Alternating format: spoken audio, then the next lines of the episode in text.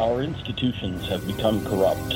Unconstitutional agencies are infringing on your rights. What will it take for you to open your eyes to the tyranny at hand? You're an American, born with unalienable rights. Yet those rights are being trampled every day by unelected busybodies. Your liberty was secured by strong men and women of yesterday. Are you willing to let it slip away? You're listening to the Dangerous Info Podcast with Jesse James. Jesse James. Jesse James. Come on, Jesse. Jesse James. I'm ready right now. Time is a wasted, wasted, wasted.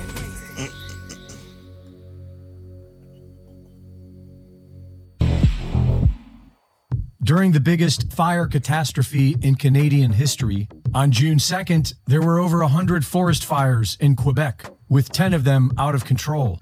The province's fire prevention agency says it only has the ability to fight 30 fires. This massive outbreak of fires was captured by longtime geological hmm. watchdog YouTube channel Dutchsinse. Here's last night. Here's today. All of southeast Quebec just caught on fire, guys. All of it.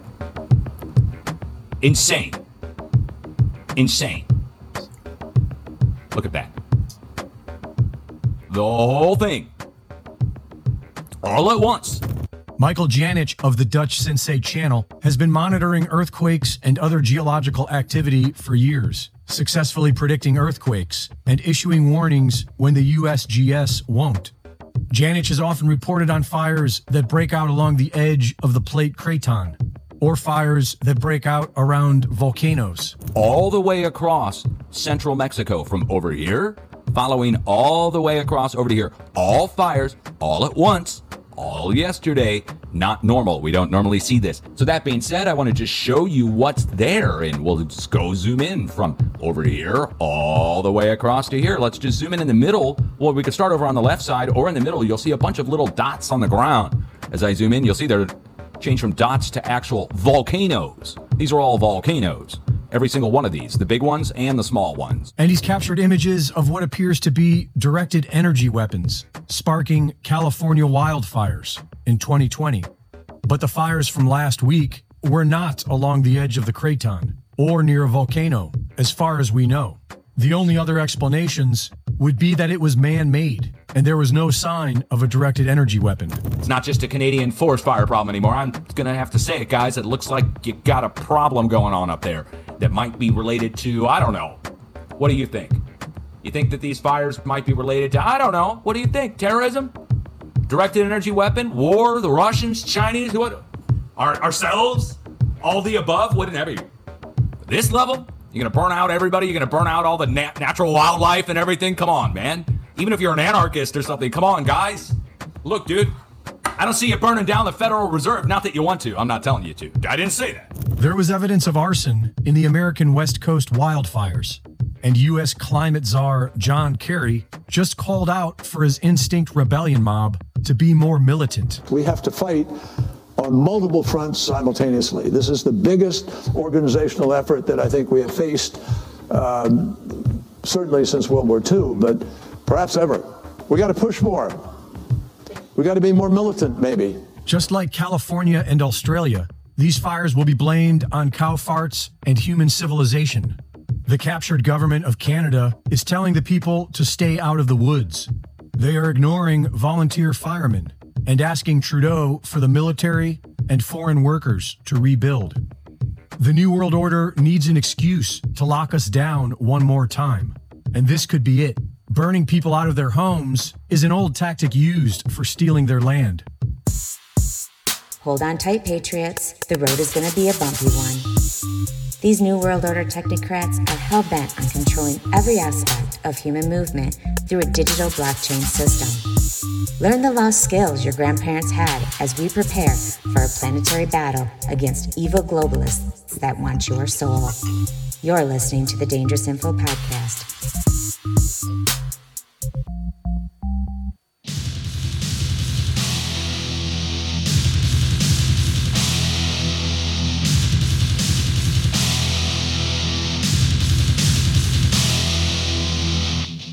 Ah, yes, everybody. Welcome to the show. It is Monday, Monday, Monday, August 14th, 2023.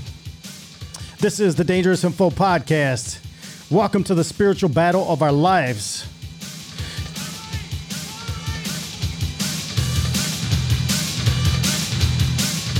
Tonight's episode, episode 107, A Dangerous Lunatic Farmer featuring Joel Salatin.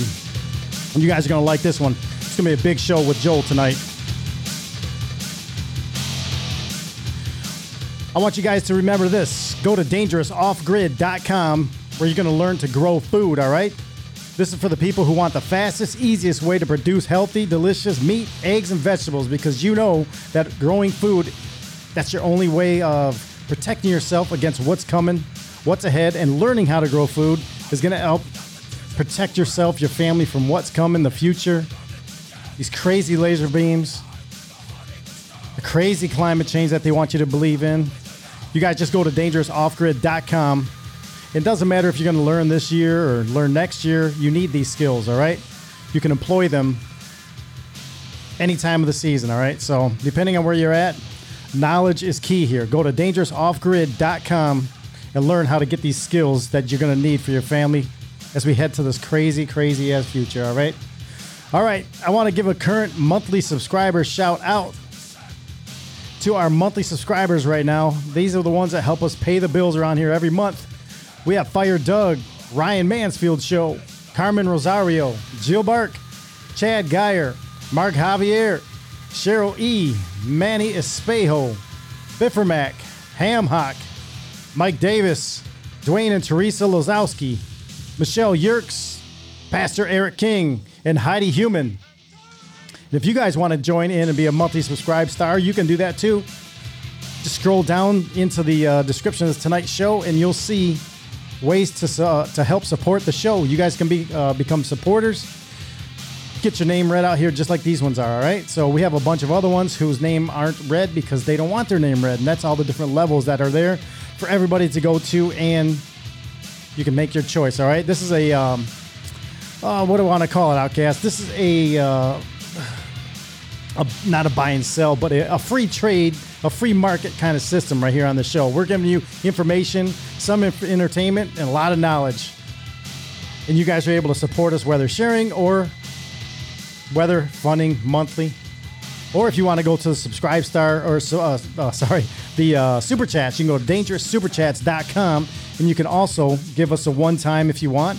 Throw some comments here on the show, and uh, that's how we do it. So let's get rolling, brother. How you doing, Outcast? I am blessed in the battle. How about you, brother? How's everything sound good? Or sound out there? Good. Good. All right. Yeah, Good. So far, so good. Well, listen. I, be- before we get going, I know last week we had an echo i- i- in the live stream because I had some stuff that I was trying out, and I'm trying it out still right now. So I think we're doing good. Um, it looks like we're doing all right. So I just want to make sure that the the audience out there on the live streams, everybody over on Rumble and Twitch, and Pilled Foxhole and Twitter, Clout and D Live, make sure or Clout Hub D Live, and make sure everybody's sounding good. Uh, you can hear us good, no echoes. I see everybody doing Oh yeah, thank you guys, music lover. Thank you. Yes, so we're we're all set, you guys. And um, you know what, Outcast? Before we get into it too deep here, we have uh, Joel Salatin coming on in about 20 minutes. But before we do that, I want to uh, make a couple announcements. I want you guys to understand that you can go and anytime leave us a voicemail. All right, if you want to leave us a voicemail for the show and I can play on the show, uh, go. You can do that anytime during the week, and I'll check them at the end of every day uh, and get them prepa- prepared for the show. So if you want to leave us a voicemail here on the show, call us at 248 238 8155. All right, Outcast, don't you do it. Just call me directly, all right? All right. Unless you want to leave some some sweet prayer or something, then you can do that. But uh, um, I want you guys to join our new Instagram page. Uh, it's been growing quite a bit here in the last uh, last week. So if you guys, uh, we got to get those numbers way up. It's rookie numbers, I'm telling you. Um, we got to get those uh, numbers up before I have to uh, throw a DEW weapon on it. So uh, need your help in, in doing that. All right. So go over to uh, dangerous dangerous info podcast on Instagram. Um, trying to grow that, trying to get everybody away from my personal page and onto that one, uh, just so I can you know separate it lo- just a little bit. Um, also, we have another iTunes review, Outcast. I want to read it for you. Okay. All right, ready? Uh, this came in Wednesday, just last week. Um, from it says Mikey J. It says eye opener. You gave us a five star review, Outcast. Check that out. Um, it says about five months ago, I woke up and I was confused on trying to figure out the truth. And one day I was looking up conspiracy theory podcasts for the fun of it when I stumbled upon this gem here. It's helped me understand so much of what I suspected was happening and made my mind straight again. And it's a very Christian based podcast and has encouraged me to deepen my relationship with God. I shared this podcast with a few people already, and one friend absolutely loves this as well. Thank you guys, and God bless you. Let's go, Brandon. So, yes, thank you, Mikey J. And if you Praise the guys Lord. want, thanks for the good feedback. excellent, yes. If you guys want to uh, start doing that again, you know, leave us iTunes reviews, and I'll read them every week. I mean, remember Outcast? We used to do that all the time in, in the beginning. We have a bunch of them in there, um, but we haven't done it forever because you know, I, I guess people stopped know, writing them. But you know, I, I encourage you guys to go out there and if you're listening on iTunes, please give us a five star if the, if we're worth it, and um, leave us a review. I'll read it. And I also I made it. it- It's real fancy. I put on a story, um, my Instagram story over on the show at Dangerous Info Podcast, and um, so you know I'll put those out there and give you guys a shout out. So this one again, like I said, Mikey J. So thank you over on Instagram or on uh, iTunes uh, reviews. So Outcast man, we got a lot to do. And uh, before we do it, why don't you give us a, a prayer protection uh, like you do so we can get into this stuff because we're going to talk some heavy things here in this opening. Okay. Um, dear Heavenly Father, holy, holy, holy is your name, Lord God Almighty. You are the God who was and is and is to come. Um, Lord, we cannot uh, thank you enough for all that you've done for us. Every answered prayer. Sometimes the answer is no, but you always answer our prayers. We thank you for the doors that you've closed, the wrong doors that were closed, and the proper doors that were opened. Uh, we thank you for your guidance. We thank you for the gift of the Holy Spirit, Lord, um, that guides us uh, in our connection with you. It guides us in our connection to other believers. The Holy Spirit uh, convicts our heart when we're when we're on the wrong path. Uh, the Holy Spirit gives us a sense of peace. Um, and when we are disobedient to you, Lord, it breaks our heart to know that we quench that Holy Spirit.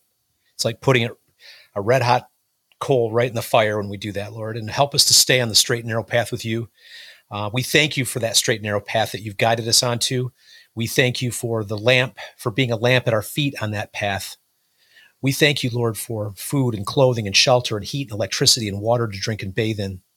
Um, people in um, Maui right now don't even have that, Lord. We thank you for every basic provision. We thank you for refrigerator to keep our food cold.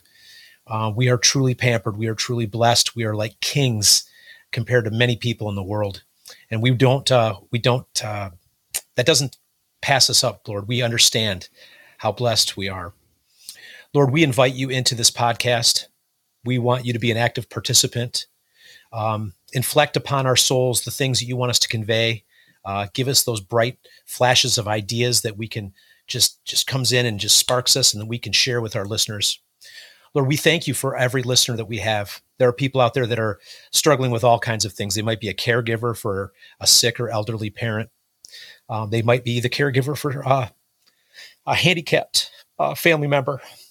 Lord, we know that you're with those people, and we ask that you uh, comfort them and help them to know that you're near and that they're appreciated, even though when life makes them feel like they're not appreciated. Um, Lord, we um, we we ask that you um, be our guidance and their guidance, everybody listening's guidance. Um, we ask that you participate in this podcast with Joel Salatin. He is a brother in the Lord, and we are so grateful to call him that. And we know he comes with a, a boatload of information and knowledge, like our previous guests. We we feel just abundantly blessed with these great guests, Lord, and we thank you for guiding them to us and helping us uh, to find them as well. Lord, be with all three of us and be with every single one, single one of our listeners out there. May our listeners feel blessed and anointed by uh, the information that we're going to share and uh, uh, keep us all close at hand with you under your shelter, Lord. We thank you for your hedge of protection around us daily. Um, all this is possible, Lord. This communication with you right now, this this podcast, everything is possible because of you, because of uh, your Son Jesus Christ, who came and died on the cross for us um, so that we can be reconciled with you, so the veil could be torn, and that uh, we could have a gateway uh, to reconciliation with you and complete forgiveness for our flawed natural state that we're in uh, before we knew you. Lord, Bless all of our endeavors. Bless our families. Bless our health. Everyone listening out there, bless them as well, Lord. In Jesus Christ's holy name, we pray all these things. Amen. Mm, amen, brother. I, I noticed you had a little little tough spot there going through there. I don't know. And yeah, uh, I don't know. Um, my my wife is uh, she's an only child, and she's been taking care of uh, her parents a lot. And um, I wasn't thinking it was going to hit me like that, but um, sometimes it's a thankless job, and sometimes you know yeah. people feel like, well, I don't want to get too far into it. But then I started when I said this, somebody might be a caregiver for a handicapped loved one. I don't know why that choked me up. I just, uh, I have, I have some friends that have, have autistic kids and stuff like that. And Yep. it just, it, it kind of hit me in the heart a little bit. Well, it, it hits di- everybody different, and and I know what you mean. I mean, you because you relate to something else, and you're a good human. That's why. You know, you're a good, godly human, and um, it, it's a real feeling. It's real. You can't Jesse, when, when it hits Jesse, you. I, yep. just for the record, I got to say, on my own, on my when I was trying to do it on my own, people who've known me in my past, um, they might have said I was a nice guy or a funny guy, different things like that. But I wasn't a good guy. I was I was self serving. I was selfish. I was um um. Maybe, yeah, but maybe I was a- so. But we all have a past, past, and, and look at you now. You're, we know what you, you're the person you are now because you've been through things. I, I'm not who I used to be, but I'm not where I should be. But God's working on me. I'm on my way. well, we're all on a journey, brother, and I, I believe you're on the one of the greatest journeys right now. and I'm glad I'm glad to be here with you. Uh, we're, we're going through a lot of things, you know, and um, we're we're witnessing a lot of things. And, and as you mentioned right there, uh, Maui, Maui, uh, Paradise, California. Um, you guys everywhere, Australia. They're trying to gaslight you. They're trying to make you think that these things are all done with climate change. These things are all DEW weapons, you guys. My opinion, everything that we're seeing over here, this is not natural. This is all done. These 15 minute cities, it's all happening now. This is the UN agenda, uh, the sustainable Je- uh, sustainable development agenda 2030. I've been talking about it for years. Outcast, uh, I brought you into the fold quite a long time ago. Uh, we're still Yeah. seeing it. Uh, none, none of this surprises me. Uh, it pains me to see these people suffer. It pains me to see people so uh, um, blind to the fact of what's happening to them. All right, I'm not surprised one bit when I saw this news come on. Then I was, you know, waiting in my mind. I was like, you know what? We're gonna see some buddies videos. We're gonna see some DEW weapons. We're gonna see some lasers coming out of the sky, and it's all real weaponry, guys. It's Lockheed Martin weapon. It's Ray Raytheon weaponry. All right, this is the military industrial industrial complex. What's happening to us right now? And until these people wake up, I'm not talking about you guys watching the show right now, but uh, the media is not going to help you. Media is not your friend. Okay, they're going to lie to you. That's all they do. They lie to you. They have the spirit of, of Satan with them. Okay, Hollywood, they're the spirit of Satan. All right, all these globalists, these bankers, all this military industrial industrial complex. That's all spirit of Satan. They know the battle they're in. They know the battle they're in with us. We, for the most part, do not know we're in a battle with these people. All right. Like I said before, they're trying to make you think this stuff is happening by natural causes. There's nothing natural about these dual weapons, you guys. It's happening. It's being caught. It's being recorded. All right. It's time to wake up. It's time. I, I, I know I'm talking to, to, to the choir here because you guys have been with us for a long time. You guys know what's going on. All right. We've done shows on DEW weaponry before. We've done shows. Just scroll back. Okay, what's that one I gave you earlier? Something in the 40s or something, right? Uh, One of those early ones. Uh, we talked about this before because it's happened before and it's going to keep happening. All right. They're taking up this valuable land. Go ahead, Outcast. Oh no, no, no. I, I, I, you're you're on a roll. I don't want to interrupt, but I, I, it, as soon as I saw it, it didn't make sense. I mean, let's let's. uh, Before I knew that the World Economic Forum had just announced that they wanted Maui as an entire smart uh, smart city location, I didn't know that yet. When I first started hearing about my my friend Laura, who's a regular listener to the show, sister in the Lord, she um, she's like, "What do you think? What do you?" And I'm like, "I have no idea what to even think right now." But I will tell you this: this is my first gut. This is my first time. We're talking about islands where, since um, for millennia, uh, it- they were formed by molten lava, molten lava, um, a volcano in the center of them, and lava runs down through these islands on a regular basis, and they don't have wildfires. Right. Okay, Yep. red flag number one. Oh, this is wild wildfires. Uh, global warming. They had a dry season. Baloney Nope. and and then when you start hearing the little tidbits like this was slotted, they've already de- designated this area for uh, you know smart cities. It's just like yeah, it's Yep. another. It's another. Like I keep saying, they want to control every aspect of human movement, and they're going to do it unless we stop them and push back. All these people's homes and all this property that's on the coastline. Uh, think of Hurricane Katrina. They control hurricanes too, you guys. Don't think they don't. They have weapons mounted on the ground and up in, in in planes that can do that stuff. Okay, so so if you don't think they can do that, go go look again. They can do this stuff. Okay, it's, it's the military what's industrial com- complex that we're. what's the key? What's the key search words you want people to search for when they're looking for this stuff, Jesse? Uh, you can go to you can go to Dutch Sense in on on YouTube. You can uh you know, he's always do, uh, showing these things. You can go to look listen to Dave uh, uh, Dane Wigington uh, from Climate. Uh, what is he? He's uh, geoengineeringwatch.org. Um, you And could Ge- Geoengineering Watch is also on Instagram too. Yep, you can go listen to Jim Lee. He's with climateviewer.com. Um, th- th- there's a lot of different places to go and listen to this stuff. You can go right here to the Dangerous Info podcast. All right. Uh, but, but you have to get, you guys have to go search on this stuff. This stuff there, there's promotional. I was searching earlier today. There are promotional, um, uh, broadcasts out there from these companies like Lockheed Martin. They have one. You can go out and look at a whole bunch of them. All right. Yeah, they have all this stuff. So yeah, okay, let's go ahead and keep keep talking here. Before I'm going to bring Joel into the green room. Well, for the fun of it, I want to bring this up. I, I, I you can interject when you want, Yeah. ba- based on what you thought of it. But my wife and I were sh- kind of shocked at when we saw this movie. This is this is an eight, 1985 flick that came out with uh, Val Kilmer. Yeah, I don't I don't even remember it hardly. I don't even I don't know if it was even a blip on the radar. you got me All to watch it the other night. Uh huh. Yeah. Yeah. and I don't know if if if it's a actually considered a good movie or not. It's a pretty cheesy, classic '80s movie. Okay, uh, but I don't even remember. It's not on my radar. I remember a lot of '80s flicks, but this one wasn't on there. But the timing is really interesting.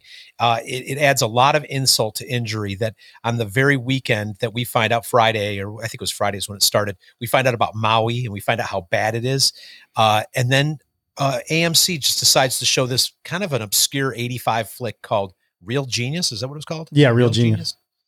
So if you guys want to look it up, just be prepared. It starts out, it's very cheesy 80s with all the classic cheesy music and everything. But the basic premise is um, there's a school for the gifted.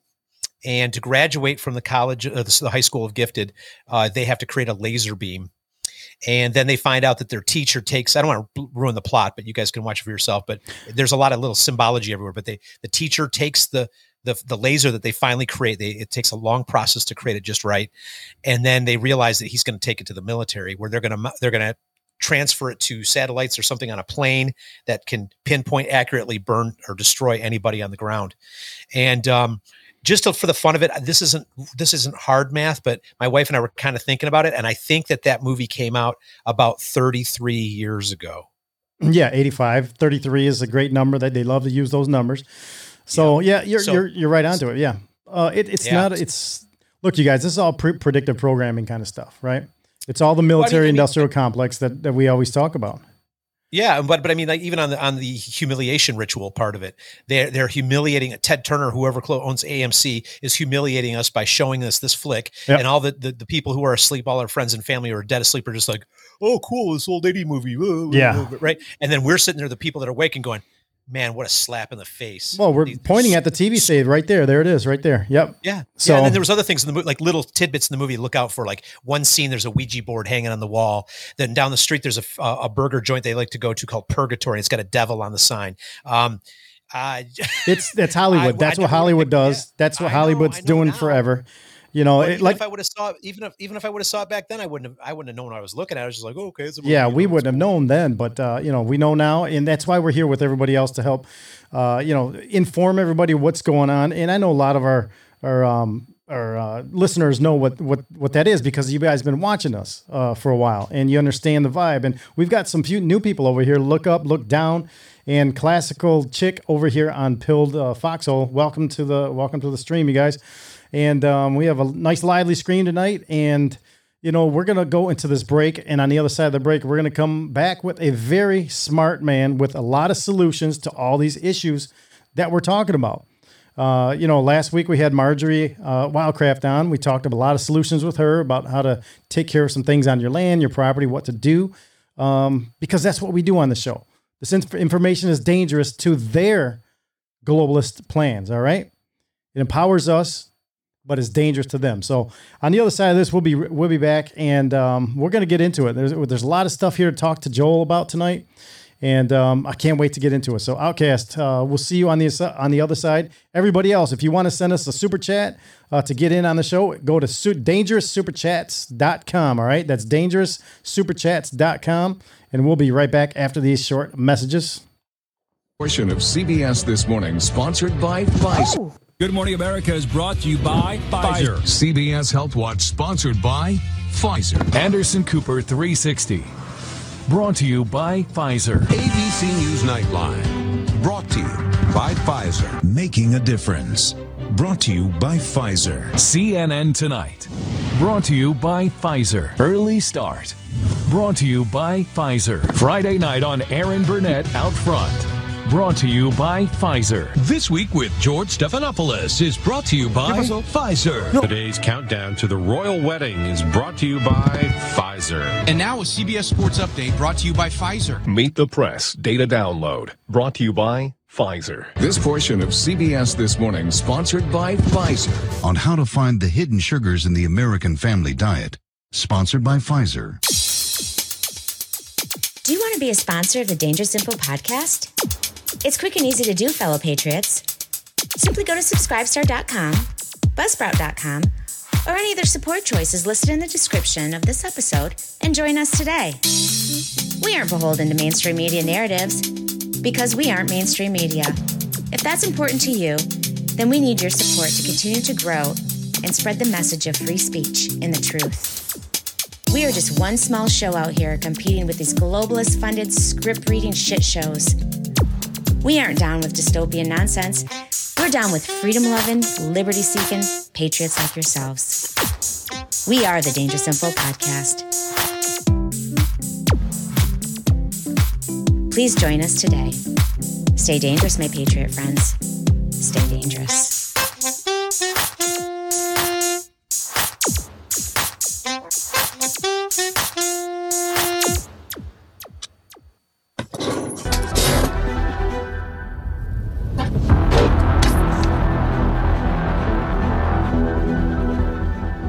Lockheed Martin produces systems that do everything from detect the threats to identify the threats, determine whether it's a threat to the aircraft, and then employs the appropriate weapon, in this case, a laser weapon system.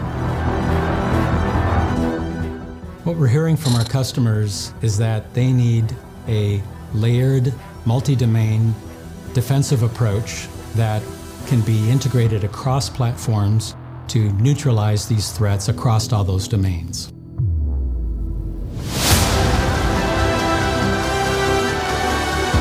Imagine an aircraft equipped with a laser system with the capability to be able to neutralize a threat at the speed of a lightning strike, the precision of a surgical scalpel.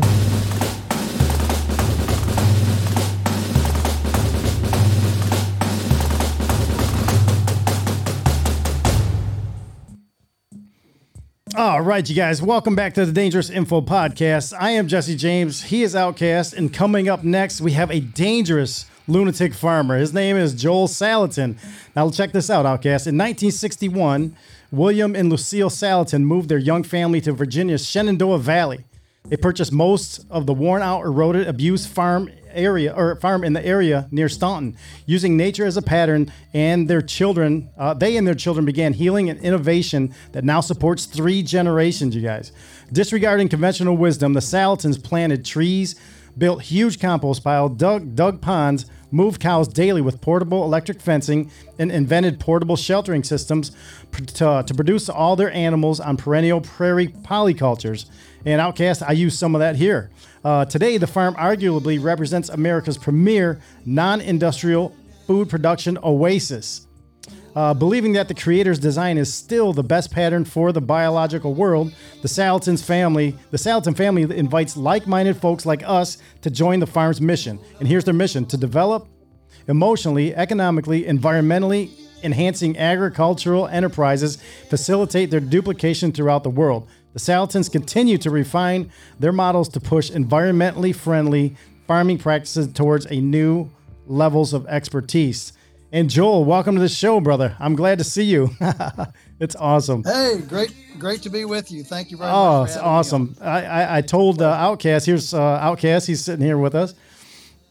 I um I told him uh, a lot about you. Now, I, I found you years ago, Joel, and um I've, I've got your books. You guys, he's got the greatest books ever. Here's three of them. Uh, this is uh folks, this ain't normal. Great book. You can farm. Another one. And this one, this is the one I really like. Everything I want to do is illegal. This book is awesome, you guys, and it'll really get you thinking. So, Joel, welcome to the show. Polyface Farms, you guys. Polyfacefarms.com is where you can find him. Uh, the website, go over there because Joel's up to all kinds of good stuff, you guys. Um, he's dangerous, just like us. So, Joel, welcome to the show, and I, am I'm elated that you're here. That's awesome. I'm glad glad to be with you. Well, you know, we we you saw our intro there. You saw a little, little bit of it there. We were talking about the Maui fires and and uh, you know what the government is up to, no good and everything. And I know you've had your run-ins with uh, no good and military industrial complex type. Uh, just you know, we're all affected by it. Whether it's the war on microbes and you know farming and monoculture versus uh, you know uh, permaculture. I mean, where where are you at today? Because last time I heard you uh, or when I got into it was like 2015, 2016, somewhere in there, and I was like, "Wow, this guy!" I never thought I'd be, you know, be talking to you here on a on a show like this. Yeah. So, yeah. So here we are. I mean, I, I guess the the best um, the best intro for you guys is to um, just explain that. Yeah, I know you're aware of all the the shock waves going through agriculture with um, you know, with Putin's invasion of Ukraine, and uh, you know, fertilizer up 400 percent, and and uh, you know, wheat down, and all this stuff, and and what's what's been really cool for us is since our farm doesn't use any chemical fertilizer, and we don't use any imported grains, we use all local local GMO free grains from farmers that we know, and Perfect. we generate our own fertility from our own compost we have literally sat on the sidelines on this whole debacle and and been unaffected by it. And, and i think uh, I, I, think that this this level of of um, disengagement um, disengagement from the system is incredibly healthy. Uh, you know uh, we, we, we've been told for decades um, let you know let let monsanto take care of you let the let the imports take care of you. You know, now 20% of America's food is now imported. That's never been the, the case in the past, except maybe at Jamestown, but otherwise it's it's all imported. It take Well, care of you. Yep. And, uh, and and so you know we we've had this idea that somebody else will take care of you, and then um, and then you'll have more time for to sit and watch the football games. You'll have more time to go to soccer games. You have more chance to go to a Caribbean cruise. And so we've done that. We've bought hot pockets and Lunchables and and and eaten at Happy Meals and and you know eliminated our, our home larder and eliminated gardening, eliminated canning and, and the larder and, and everything. And then all of a sudden here comes a black swan like COVID and Putin kind of all at the same time and and and defund the police and BLM and and, and suddenly suddenly the store the store shelves are empty. And and those and we're realizing that those of us who dared to engage in in in the mundane foundations of life like like food prepping like uh, making our own compost um, th- those of us who engaged in that who didn't buy the the um, the sales pitch of of you'll be free. Look, you'll you know you'll have freedom. Those of us who continued to do these mundane chores of life, we're actually the free ones. There you We're go. The free ones. Yeah. The, the ones that are enslaved, the ones that are enslaved are the ones that took the bait, took the took the hook, line, and sinker of dependency and and and, and slavery to the system, and they're the ones that are out uh, um, you know, having a lot of trouble. So it's it's been it's been an incredibly affirming time for us on our farm to to get confirmation that yes, um, staying in the game, um, cleaning the toilets, making our own food, uh, canning the garden produce, planting green beans, butchering chickens, uh, that actually leads not to slavery. It actually leads to depend to, to freedom. You cannot have freedom without participation. We've been told you can you can have freedom and you don't have to participate in anything. Well, I got news for you. Uh, you can only have freedom if you participate. Yeah, love love hearing that. Outcast, what do you think so far? Is he speaking our game or what? Oh yeah, absolutely. It's um it's it's interesting to hear his perspective because he's watching it play out. You know, I Joel, I'm just gonna I'm stream of consciousness kind of loose question here, but um, you know, we we know that um having your hands in the dirt and working hard connects you to God. Mm-hmm. And and I know that you're a spiritual guy. Do you do you find that um I mean, it, I also see a correlation with people being falling away from God, but also being in the system of being cared for, and then people who provide for themselves being closer to God because they're, you know, do you, do you see a correlation there yourself? Does that make sense? Oh, oh, uh, yeah, n- no question, no question. The the visceral the visceral participation in something that's bigger than you is is is so critical. And right now, today, the average American is living in a fantasy world, living in a fantasy land. We, we've built it through video games, social media, the internet, YouTube, TikTok. Uh, uh, literally, I mean, look look at TV shows that are all fantasy based. I mean, mm-hmm. it's it's incredible. Um, you know, where's where's real life like Mayberry RFD or the Waltons or you know or that's, Little House on the Prairie? Right? That's what we're searching right? for. We can't find it. Exa- exactly. And so, what happens? What happens when a person um, gets their hands in the dirt and actually grows some herbs? You know, even if even if you don't have any land, you, you grow it in a little uh, tube, you know, on your on your uh, um, patio. Uh, but but but when you when you engage, when you engage viscerally with with living things, um, suddenly you realize, whoa, uh, th- this world is not at the end of my fingertips and and there is um, uh, you guys i know you're well aware that there is an absolute homestead tsunami going on in this country yeah. there is a migration from the urban to the rural sector uh, that is that is part of a migration from uh, blue states to red states yeah. but but but the ur- the urban to rural is more uh, is more direct and uh, I mean there's still plenty of opportunity in red in, in blue states uh, in rural areas, and and there's a there's a um, an awakening understanding that if the wheels fall off, I don't want to be stuck in the city. And the thing about being in the city is you are surrounded constantly, constantly surrounded by things that that people did. You know, roads, traffic lights, automobiles, buildings. But in the country, a lot of your life surrounded by things that God made. Uh, that are that are out of your hands. You can't make a tree. You can't make a flower. You can't make a deer. You can't make a you know a, a, a buzzard for that matter.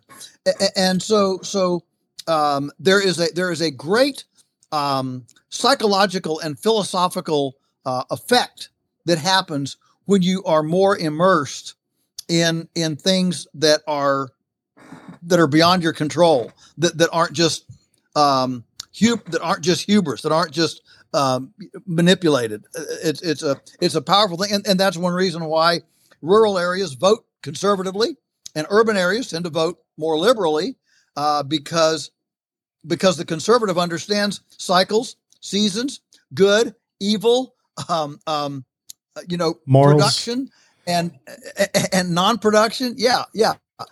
Uh, understands those morals. Yeah, all those things are more understood because you know uh, when you're working with with biology you know, you can't you can't you can't scream at a cow and have her respond well uh, you can't mistreat a tomato plant and get tomatoes um, and so so that kind of understanding uh, creates common sense that we don't see uh, um, in, in the in the in the significant urban sector. At least at least not as much. I mean, are, are there certainly you know common sense there? Yes, there is, but um, but it's it's not as prevalent, and that's why we see this this tremendous divide and division between rural and urban today. It's, it's getting it's getting deeper and wider.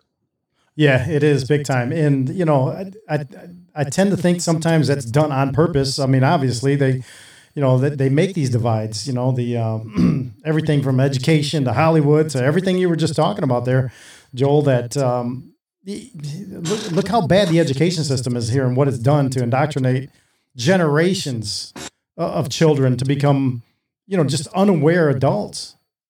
And, uh, you know, luckily we have people that are still with their hands in the dirt, hands of God, down in there actually doing real things. I mean, uh, it's just, it, it doesn't surprise me anymore of all these new things that are coming out from, you know, whether it's the World Economic Forum, it's all Agenda 2030 stuff. None of it, uh, even like, like, like we said earlier, the, uh, the, the, the whole Maui thing that happened there doesn't surprise me one bit. It saddens me, breaks my heart to see these people going through these things, but we're going to see more of it. It's going to keep coming. So, you know, our, our biggest thing here on the show is to, you know, of course, talk about these things, but also solutions you know, getting people out in, in, in, like you said, get people out into the yard, get them out into the dirt, teach them things. I mean, you know, your your good friend and our good friend here, Marjory Wildcraft, she's on here uh, every what the first Monday of every month. She was just on last week, and uh, I texted her today, told her you're on, and she's all excited and happy. So um, maybe she's watching, don't know, but she's down there in Puerto Rico. Anyway, um, you know, we're, we're, we're she's you know we uh, we have the the Grow sponsorship, uh, the Grow network with her too. So we're one of her affiliates uh, in in growing food and you know her seminars and all that stuff. And I know you guys do a ton of seminars. I mean, you have something going on pretty much every weekend, don't you?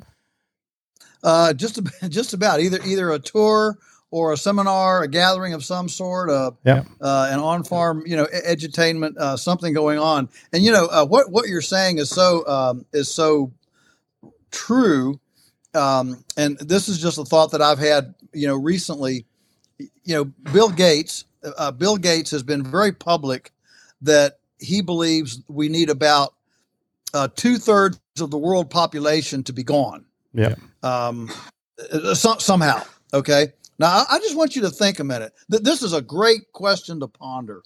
If you really believe that that saving humanity required exterminating two thirds of the world's population. What could you ethically and morally justify? And and and when you ask that question, you realize very quickly everything is on the table. Everything is on. There is nothing. There is nothing that's off the table if you actually believed that two thirds of the humans on the planet needed to be gone. Mm-hmm. Uh, in order, in order, in order to be the savior, in order to be the savior of humanity, and so you know we're we're dealing with we're dealing with with uh, with minds that are um, you and I don't think like this. Right. You know we we don't think we just don't think like this. And and I can tell you, you know, on our farm, for example, uh, with our because we move the cows every day to I'll just talk about cows for a minute because cows are the new demon. You know, they're the new demon. Oh yeah, they're the, the earth killers. Uh, yeah, yeah. Planet discussion. All right. so, so the deal about the, the, reason the planet has so many herbivores, from elephants to zebras to whatever, and and, and remember, 500 years ago, the planet had twice as many herbivores as it does today. Um, and so, if herbivores are death on the planet, you know, why didn't the planet die 500 years ago? But anyway, um, here, here's here's the problem. The problem is that the, the cows are not following nature's template. When you look at herbivores in nature, they're moving, they're mobbing, and they're mowing. They're, moving onto new ground all the time. They're not locked up in the same place. They're they're um, they're mobbing for predator and they're mowing. They're not eating dead cows and dead chickens and and chicken feathers and and and um, you know, leftover ho ho cakes from a Pillsbury factory that had a bad batch turnout. And so, so moving, mobbing, mowing is the is nature's template, and that's what we've done on our farm. We've got we've we've taken that template and we've um, we've mimicked it. We've we've duplicated it, and and right now, our county average in production is about 80 cow days per acre. In other words, a cow day is what one cow will eat in one day. So, so if you took all the food you ate today, put it on a plate, that'd be one person person day of food. All right. So a cow day is what one cow will eat in a day. So in our county, the average is 80. On our farm, um, on our farm, we go uh, typically over 300. So we're like four times the county average. And, and but but the problem is the agriculture community does not um, uh, um, does not believe nature's template is actually the right way. They'd rather invest in chemicals, uh, artificial intelligence, you know, all sorts of things instead of just saying, how can we duplicate the way things were? You know, 500 years ago, North America produced more food than it does today. More Yeah. food than it does today. Yeah. We, we had uh, up, up toward you know 200 million bison. Uh, we had 2 million wolves that needed 20 pounds of meat a day. Mhm. Uh, we had 200 million beavers that made 8% of the North American land mass water from beaver ponds. Today, we're less than 4%, which means we don't have tra- uh, evapotranspiration. We don't have the mass effect of water of, of ameliorating ambient temperature because of the mass of water. Um, you know, all sorts of issues. We don't have the springs and, and uh, um, aquifers being refilled from the, you know, from the, um, uh, the pond, the beaver ponds, and, and then there were birds. You know, Au- Audubon sat under a tree in like 1830, recorded in his diary. He said, "I haven't been able to see the sun for three days because the flock of passenger pigeons flying over uh, that blotted out the sun for three days." Has anybody seen Wow. a flock of birds big enough to blot out the sun for No. three days? Um, na- na- native Native American lore has stories of of these passenger pigeons coming in and, and, and perching so heavily on trees uh, that, that in the morning the, the Native Americans would wake up and look out and it just looked like church steeples where the, the pigeons had broken off all the branches and there was an inch of poop on the ground. I Wow. mean, you, you know, you, you just you just can't imagine uh, uh, this kind of stuff. And so our question here at our farm has has not been what's the latest greatest gadget, and, and we're not luddites. We don't hate technology, but rather it is let's study how this abundance occurred back then and duplicate it on that template. So we build ponds, we move cows every day, we we run chickens and cows together. You know, in, in a in a in a, a complex symbiotic relationship, uh, a- a- and so the whole thing is about duplication, and and our production is you know is is three four times the county average. So if the neighbor would do it, the next neighbor would do it, the next neighbor would do it, and the whole state would do it, the whole country would do it. My goodness, we can't even imagine, you know, what could be. I mean, we're we're we're spending five billion dollars a year uh, um, fighting forest fires. If all that carbon were chipped, if we crank up the chainsaws and and, and cut all those dead trees and thin those woods and and uh, uh, uh, practice good, you know, permaculture, um, uh, forestal, uh, you know, stewardship, we, we wouldn't have to buy a single uh, a single ounce of chemical fertilizer. Putin can invade Ukraine, and we can sit back and laugh and say, "Who who cares?" right. You know, but, but- but there's a there's a reason, reason, right? There's a reason for all that. Uh, well i mean the, the the reason i mean whether it's whether you want to say it's conspiracy uh duplicity stupidity uh ignorance or whatever i mean there's there's there's a million there's a million reasons for it Yeah. but um but but but the but the fact the fact is it, it's not necessary. That that's the thing. That you know the, the tragedy of the human experience is not that we're lazy and don't do things. Man you know we do a lot of things. All of our calendars are full. The tragedy of the human experience is that we're successful at the wrong things. Yeah. so we we hit we hit the bullseye of the wrong target. And and uh and, and that's you know that's the that's the tragedy. Wow. Outcast, he's saying a lot of important things right there. What do, what do you have to respond with? I it's a lot of data, but I'm just loving. I'm like my where my brain is drifting while he's talking about this is like the concept that that cows could cause a problem when, like he's saying, in anti, you know, it, it- in the beginning of the earth, there was all these wild animals grazing and eating and pooping and grazing and eating and pooping and, and all it did was create a lush beautiful environment. And we're being told by a bunch of uh, pencil neck goofballs from the world economic forum that somehow uh, we've got to change our thinking that this is the problem and the cow farts are killing us. I i cannot believe the gaslighting and how st- how stupid they must think we are. And all of my neighbors who got their fancy degrees sitting on their wall are buying right into it because they think they're so smart and they, they listen to other smart people and it all comes back to God's perfect creation is the answer to everything. Uh, Joel, I got a question for you. It's kind of an origin story. Uh, was it God that led you to the land, or did the land lead you to God? That's what I want to know. Good one. Well, uh, yeah. Well, so so I'm blessed at having. Uh, I, I grew up here. Uh, my mom and dad. Uh, just a, a, bit of our backstory. So dad, dad flew flew um, in the Navy in World War II. And um, after World War II, he went to Indiana University on the GI Bill and um, met mom there. She was getting her master's in health and phys ed education for, uh, and and but dad's dad's dream, even from from teenage, was he wanted to go to a developing country.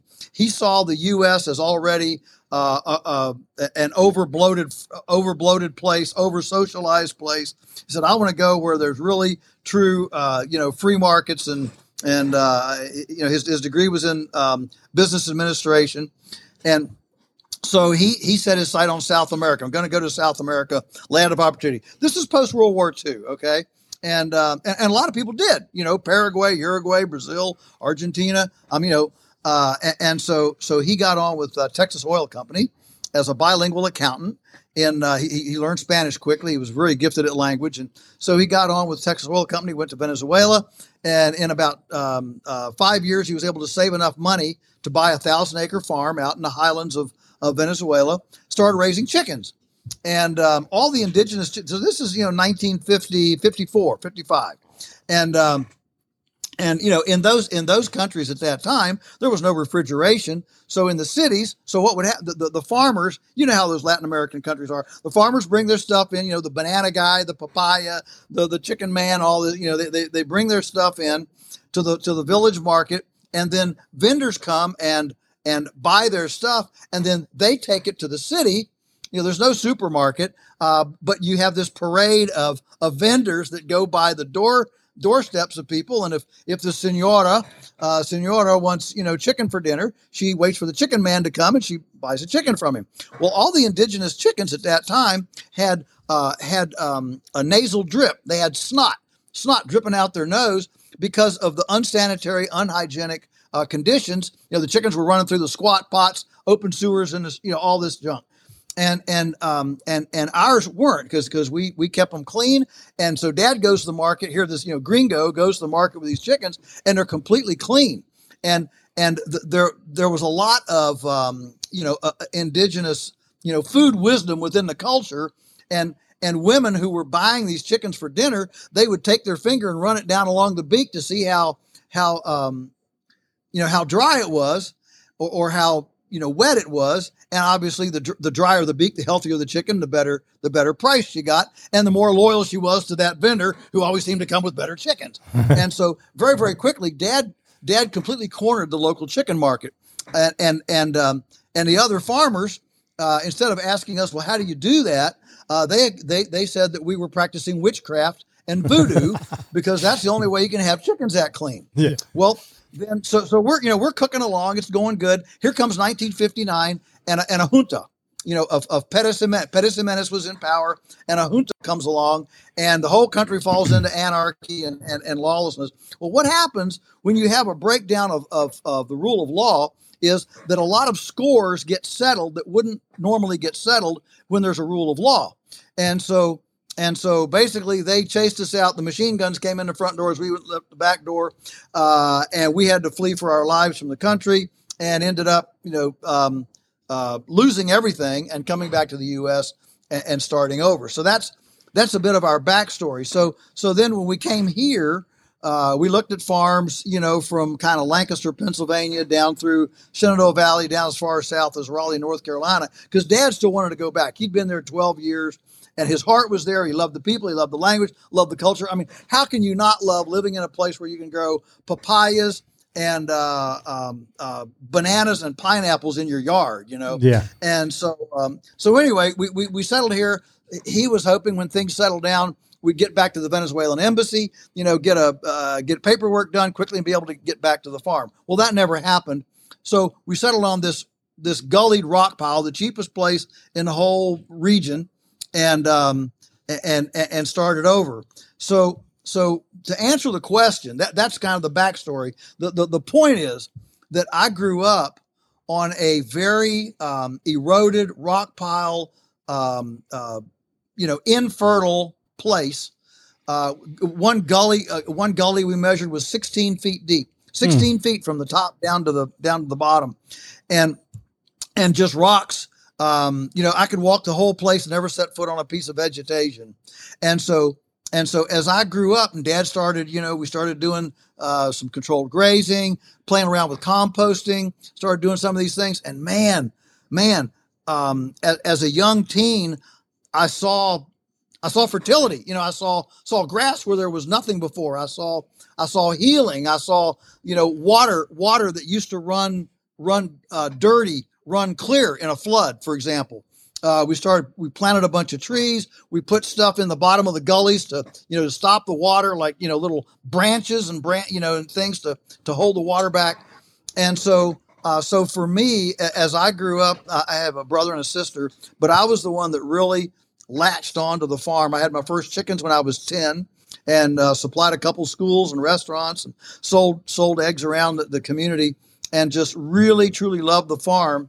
And, and I, I, would I would conclude just saying that, um, that looking back, uh, my grandfather, Dad's dad, who was a, a charter subscriber to Rodale's Organic Gardening and Farming magazine in the mid in the mid 1940s, always had a big compost pile, a beautiful big old uh, uh, tea trellis grape arbor around his great big garden.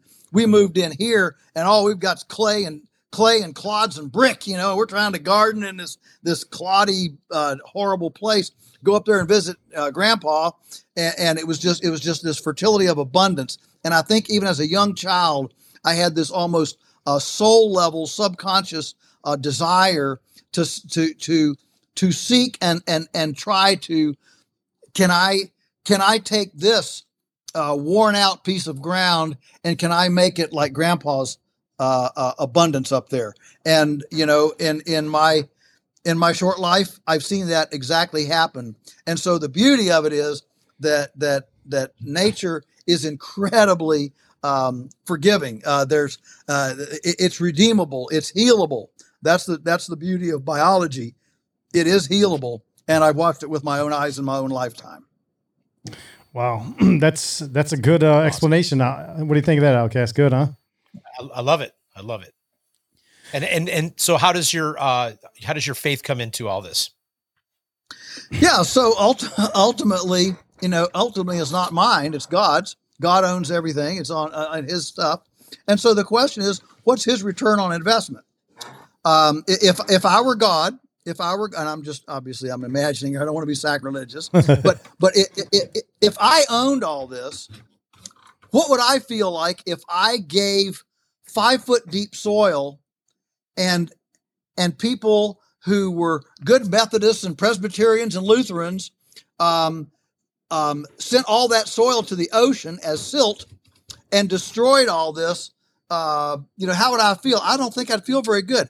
I mean, God deserves a return on investment. So, so as a steward of something that's not mine, it's His stuff. I should return it with more commons you know, we don't we don't talk about the commons uh, uh, uh, uh what we ought to. Uh, I, I, should return it with more soil, more water, more breathable air, um, more more um, pollinators, uh, more wildlife. You know, I, I should return it with all of that more than than I found it. This idea of wearing out farms and agriculture, wearing out land. Listen, America isn't the first place. This has happened throughout history. You study the history of human civilization and and the rise and fall of civilizations, and almost all of them rose and fell uh, based on the exploitation of their soil, and and so um, so that that's the that's the biggest starting point. And and I, I don't I've never met a person who who said to me, um, they are ac- that, that we actually need to pay more attention to uh, to Wall Street than the soil. Uh, people inherently understand that that the soil is is important, but a lot of people, you know, we, we don't think of it. I mean, the, when when's the last time you heard somebody going into a bank and saying, you know, getting a loan for a business, and the banker says, "Hey, you know, this is this is a good business plan. I, I think you're going to be a millionaire. In fact, I'd like to be your partner, but I've got one question to ask you before I loan you this money. Um, what's this business going to do to the earthworms in our community? You know, right? no, no, no, no, nobody asked that kind of question. No. And yet, I think we would all agree that that the health of the earthworms is more important than the health of Wall Street. yep, hundred percent. Can't eat, can't eat money. You know, you know what really, you know, uh, kind of got me thinking. This was years ago, Joel, when I was a lot younger, and what uh, I started seeing these these farms that did not look like my grandparents' well gardens, right? Uh, they didn't look like Mm-hmm. Mhm. that. My grandparents' garden was great. It was it had everything mixed together. We had one row of you know beans, one row of tomatoes. I mean, everything's kind of Mm-hmm. right next to each other.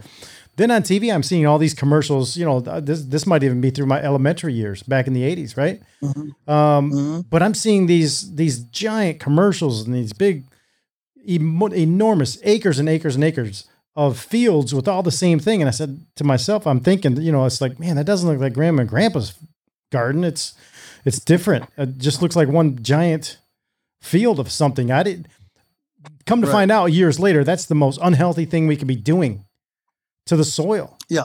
Uh, it's just Yeah. it's crazy, and, and the the problem is that I see today is that uh, a lot of people have come to accept that, whether through um, you know education at school or media or or whatever it is, but they come to accept that, hey, uh, you know maybe this this this way of farming gardening is the way to do it, um, rather than the backyard gardens where everything is mixed. So um, I guess I'm talking permaculture. Yeah, well, the other thing is that you're you're you're talking um, you're talking diversity, and um, and the fact is that even a novice a novice diversified garden produces more per square yard than the most um, the most if supposedly efficient industrialized um, monocrop because because a diver- think about think about nature's template. In other words, uh, if we look at what does nature tend toward, there are two things that that you see. Well, there are several things that you see, but one is uh, in nature you don't see monocultures. You don't see one thing. You see Right. you see uh, well per- permaculturalists and forest forest farmers, um, uh, food food uh, forest uh, food garden folks um, uh, call it uh, guilds. So you see guilds Yeah. uh, build up. So Yep. so you know you, you've you've got you've got the elk and the deer and the wolf, for example. You know that that's a uh, that's a guild of things. Um, and, and plants are the same way. You know, carrots love tomatoes. Um, you know, nasturtiums uh, tend to be pest repellents, and, and these sorts of these companions and collaborations happen. And so, um, and, and so when if, if we're going to make a an agriculture template, a food template that looks like nature, it's going to accentuate polycultures, not monocultures. That's number one. Yep. Uh, and number two, it's going to accentuate perennials and not annuals. Perennials dominate nature. Uh, annuals, yes, there are annuals. Uh, So, so a perennial is, is a plant that that you don't have to replant every year. It continues to you know to grow year after year after year. Uh, an annual is something you have to plant every year, like a watermelon, a squash, a, uh, you know, a, a tomato.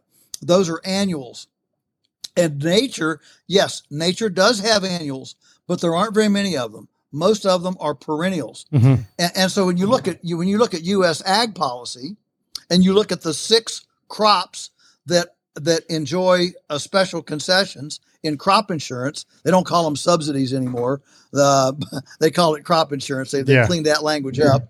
Uh, but but the six crops that do it, they're all annuals. So so the entire U.S. ag agriculture policy subsidizes and protects an anti-ecological system. And and so you know before all that came along, there was a very different um, a very different ratio of prices in the marketplace. And and this is where um, you know people you mentioned it people have short memories Yeah. A- and, people also they also assume that whatever is must be well it must be the best thing because you know we're smart and we've arrived here Yeah, okay You know, right. we've arrived here through trial and error and experimentation and we're really smart so we must have figured a lot out Yeah. and, and and the truth is, we just learned, we just became smarter conquistadors. We just became smarter rapists, and we just figured out how to rape faster and greater and bigger, so that we could create a completely artificial, fraudulent pricing ratio in the food system. If you read Thomas Jefferson's farm book, one of my favorites, and you look at the the ratio of prices he paid, um, uh, beef was the cheapest chicken was the most expensive. Why? Because chickens were only salvage operations. You only needed enough chickens as salvage. Grain was too expensive to feed to animals. Grain had to be fed to, to only to, to people to bake bread, and, and so um, and flour, and so so the, the grain grain production and harvesting and storage was all extremely uh, laborious and and expensive, and so nobody could afford to to feed animals grain. But with mechanization and chemical fertilizer, and and and uh, and leveraging leveraging north you know uh, latent fertility in the soil that was accumulated over years and years of of non-chemical diversified polycultures Yeah. okay um, it, it allowed our generation and and you know maybe three or three back from us starting in you know 1930 uh, uh, 30 or so 20 uh, it allowed us to leverage and create a cheap grain agriculture economy and as soon as cheap grain occurred it completely inverted all of the historical relationships of, of herbivores and omnivores and, and, and market prices. It inverted everything from the beginning of humankind. From the beginning of humankind, it was all the same, same, same, same until about 1910 or 20, and mechanization, industrialization, chemical fertilizers, and and and the invention, the, the discovery of antibiotics, so that now you could coop all these animals up in a in, in a in a, a concentrated animal feeding operation, and with with cheap, and then then you then you added cheap energy, cheap energy onto the cheap grain, and and it has it has completely inverted. If if we were paying the prices commensurate with Jefferson's day, beef would be you know arguably more expensive than it is but not not appreciably so. And chicken chicken would be three times as expensive as beef. That is the way it's been throughout the history of mankind until literally the last century. Yeah, so you're saying corporate farming, which has now become the norm, and it's almost like everybody's, well, the majority of people have forgotten how to do biblical type farming, eh, which is what you do. Now, you know, now what I, I can't stand when I see it, um, and I don't think a lot of people understand what what is going on here. I think that, you know, with the corporate farming, and especially today with these big giant ag corporations and all this, um, we have chemical farming being forced onto these farmers by government. Uh, you know, it, even even the seeds, even the seeds, they can't get their own seeds. They have to contract with certain seed companies, what Bayer, Monsanto, Syngenta, um, you know, to to get their seed in. And uh, if you know, so so it's very heavily regulated by government, uh, you know, to, to do this corporate farming, and and that's not leading us in a good place. Uh, our- our- no well the no well the, the, the court system the court system has gotten completely co-opted by the corporatocracy uh, because think think about this. Think about this. If if you're if if a neighbor of yours you got a neighbor he's got a bull and the bull gets out he comes across the fence and tramples your your uh, rose bushes okay? You can go down to the magistrate swear out a, a, a warrant and the local sheriff will come and and um, cite that guy for trespass and at the end of the day you're going to get some sort of compensation for the neighbor's bull trampling your roses okay? All right. But with genetically modified organism GMOs, Monsanto has convinced the court, and the courts have ruled in their favor, that if their patented life forms, and I'm u- using my words very carefully here, that they're patented beings, all right, they're not bulls, well, maybe some of them are, but anyway, they're, they're patented beings.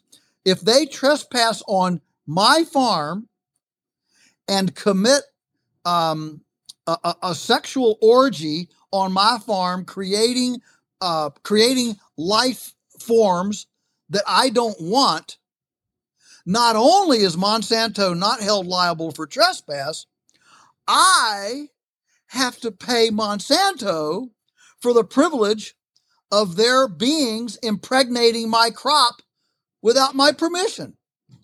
You know, it, it, it it's nuts. And, and so, so, you know, uh, this, this is where I have a problem with my, you know, with my, um, with my liberal friends who say, well, that's why we need to outlaw GMOs. No, no, no, no. I don't want to outlaw GMOs. All I want is for regular, you know, trespass law and property rights to be adjudicated properly. And listen, if Monsanto were liable for trespass of their GMO corn coming into my corn, if they were liable for that, you know what? They'd be really careful about where they released their GMO corn. And, and but but the problem is our country, our the uh, even even conservatives, uh, but certainly liberals, have completely forgotten about property rights. Yep. About English common law and normal jurisprudence, and keep asking for an agency. Yeah. Uh, we don't need an agency. We don't need a government bureaucracy. We don't need uh, a watchdog. All we need is for courts to enforce reasonable common sense trespass property rights law and and and, and all this would you know would would dissipate yeah and i don't see that happening i mean outcast no. you can chime in on this you we have a lot of uh, like KrisAnne Hall and a lot of uh, uh, you know liberty minded people on the show and we talk about all these things too but i don't how's this ever going to go back how's this ever going to go back to the way it should be I, is it too far gone what do you think, Outcast? Well, yeah, it does seem like we're we're ripe for some type of reset. There's their version of the reset, and then there's humanity's hope for a reset. We can see juris, you know, juris jurisdictions being bribed, uh, judges being bribed potentially by these giant corporations that have their own interest at mind. You can see political, uh, uh, you know, people that are sent to we, we elect these people to go to Washington D.C. to do the work of the people, their constituents, and they get there and they never do the work of the constituents. Why? Because they become bri- bribed or threatened or extorted or whatever. Uh, so once again, I my mind just goes to the love of money is the root of all evil. You got these people who live beyond their means and they want to live a certain lifestyle and they have they and it supersedes their moral code. They will do anything, and we lose control of. Now we're losing control of the land uh, we're losing control of everything because of this this love of money. Uh, this this you know people have lost their moral compass. Most people, not everybody, but most people. Mm-hmm. Uh, and the and the good people are not inter- aren't aren't interested in being put in that position in the first place. They they want to provide for themselves and they want to go be left alone. It's only the bad ones that are control the rest of our lives that get to make all the decisions, and they're the ones that are most susceptible to the briberies. so sorry, just yeah. a stream of consciousness rant there, but no, that's that's great. Uh, let, let me let me uh, let me whatever uh, bang a little bit on the libertarians here. Uh, on the, the, the here, here's the problem as I see it. So my, my liberal friends they want they want to outlaw outlaw GMOs. All right. So then the libertarians they yell back, "Well, you're going to stifle innovation. You can't outlaw you know innovation." All right. The problem is that the libertarians say, what what's wrong with GMOs? You know, send them on out there. It's uh, it's a free country. Let let them roll. And and my my my position is that if the libertarians would take would take my view, let's enforce trespass law and property rights. Suddenly, the libertarians could become the the answer and the friend of the liberals who want a government. And the liberals would look around and say, "Huh, yeah, that, that's a that's a pretty good idea. That could be done. That could be done tomorrow without any law. You know, yeah. And and can you imagine if the libertarians would actually would actually uh, uh, get on the get on the the horn about trespass law and property rights as a way to control GMOs instead of just making fun of the liberals who are scared scaredy cats and and and you know want to control everything. If if they would if they would really go to bat and really defend uh, um, uh, conservative historic jurisprudence as an answer, the liberals that they would they would suddenly build bridges and friendships. I can tell you this with, with, with the liberals who can't see any way out except more laws and more government agencies. And, and somehow the libertarians need to be able to promote to the liberals there is another way. There's another way to check the hand of Monsanto. And, and, and I think as soon as the liberals hear a, reasonable alternative that, that can be done today to check the hand of the corporatocracy, you, you, you start you start seeing some uh, you know some un you know some strange bedfellows and and and that's and that's not a bad thing I mean, look look at what look at what RFK Jr. has done in the you know in the political arena. I mean, the guy is uh, the guy is shaking up everything, and uh, I, mean, I'm not sure I'd, I'd vote for him, uh, but but but I'm I'm I'm thrilled that somebody uh, that that maverick uh, has actually entered the fray and is forcing is forcing discussions that would that would never happen otherwise. Yeah, true. He is, and of course, over on the Democrat side, they're not going to let him get on stage. They're, they're not even going to no. give him the. So you know, that's you get. There's a lot of people yeah. rah rah about him, but uh, his own party, the DNC, they're like, no, no thanks. We don't want your kind. Yeah, you, you can't be controlled. Oh, yeah. yeah. yeah. It, oh, that's, that, that's exactly right. They, will they'll uh, they'll shut him down as as much as possible, but um, you know, if you, uh, I have not been to one of his rallies, but I have a friend that went to one of his rallies in Vermont, and he said, and, and this guy's my age, and he said, I have never been to a political rally with as much eclecticism in the audience. Republicans, Democrats. Uh, he said, I've never been to a political, a presidential political rally with that much, with that broad, broad uh, a base. And uh, it was it was really interesting to, to hear his you know, hear his take on it. And he's he's a savvy guy. He he ran for governor once, so you know he's he's pretty sharp. Yeah. Outcast, what are you thinking? No, just taking it all in. He's bringing up great points. Um, it's uh, and and the, and the RFK thing. He he, I find him pretty fascinating too. There's some there's some major key points that I disagree with him on, but man, when he talks about big pharma, he makes all the sense in the world. Oh, yeah. Yeah. Yeah, he's good on the big pharma, big time. Um, all right, Joel. So, what do you think about now? You were talking earlier about parallel economy stuff. That's we talk about that a lot. Um, creating a system where you live around you that somebody, you know, with people that you can barter, trade, uh, work with, uh, because I believe these systems are all going to come down at some point. And uh, the people that are dependent on these you know systems with these what three day delivery type of system now all that was disrupted in the last three years. Um, but i think it's only going to get worse and i think we're not going to be able to uh, when i say we i'm saying the, the the greater majority of people out there that have no clue of what's really happening behind the scenes but i think they're going to be they're so dependent on this three day delivery system um, what they really need to be doing is learning how to do all the stuff at home and creating their own parallel economy uh, with their neighbors and with their own neighborhood. Uh, back right. like it used to be because uh, what we're in today this is not the norm historical norm. We're far from it uh, so what what can people do no. yeah go ahead yeah well well uh, i mean a, a couple things one is one is get out of the city uh, and that's what's creating this homestead tsunami. In fact, in fact, I have a new book coming out in about uh, about two weeks. Actually, oh, uh, it's right. It's, it's at the printer. It's just being done. What's the name? The title of the book. Yeah. The, the title of the book is Homestead Tsunami: Good for Country Critters and Kids. Oh, I and, like it. I like it. And and, and it and it's the why. It's the why. So um, so I've written I've written it to three uh, three types of people. When I, when I write, I'm I'm imagining a conversation with you know somebody sitting on the other side of the desk with me, and um, uh, this will be my 16th book, and uh, Wow. and so I, I'm so I'm writing it to three people. The first person is a person who's in the city and is contemplating uh, uh, jumping to you know to a, to a homestead to to some sort of a, an agrarian community situation.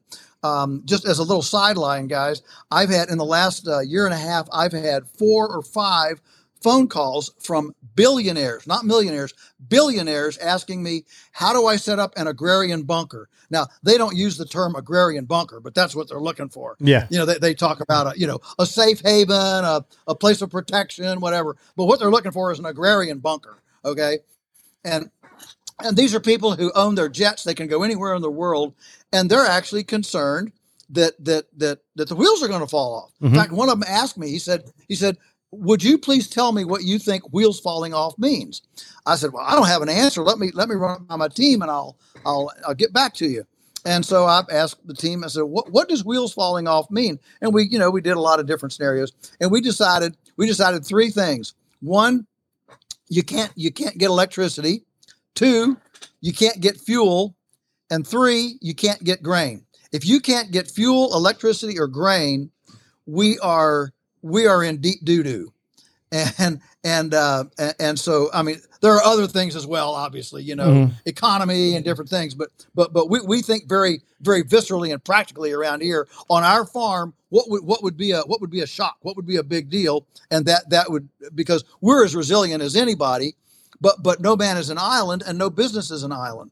So so anyway, um, uh, here we are with with so we, we've got people that are looking at the situation and uh, and and they're wanting to jump, but but they're fearful. And so I, I address the I address the why, the, the different things from from health to to children with chores and and and you know growing up um, um, immersed in a world bigger than yourself. Uh, all you know having a skill developing a, a skill and and the, the security of your own food and and where it came from and the and the provenance of it and developing a larder again and all that all that kind of stuff all right uh, the, the the other uh, person i'm writing to is the person who uh, who who is uh, making fun of their family or friends that are contemplating such a move what Yeah. you know, you you you you you, you mean you're going to go where Papa John's doesn't deliver pizza? How how can you survive if Papa John's doesn't deliver pizza? You Yeah. know, The normies. um, yeah.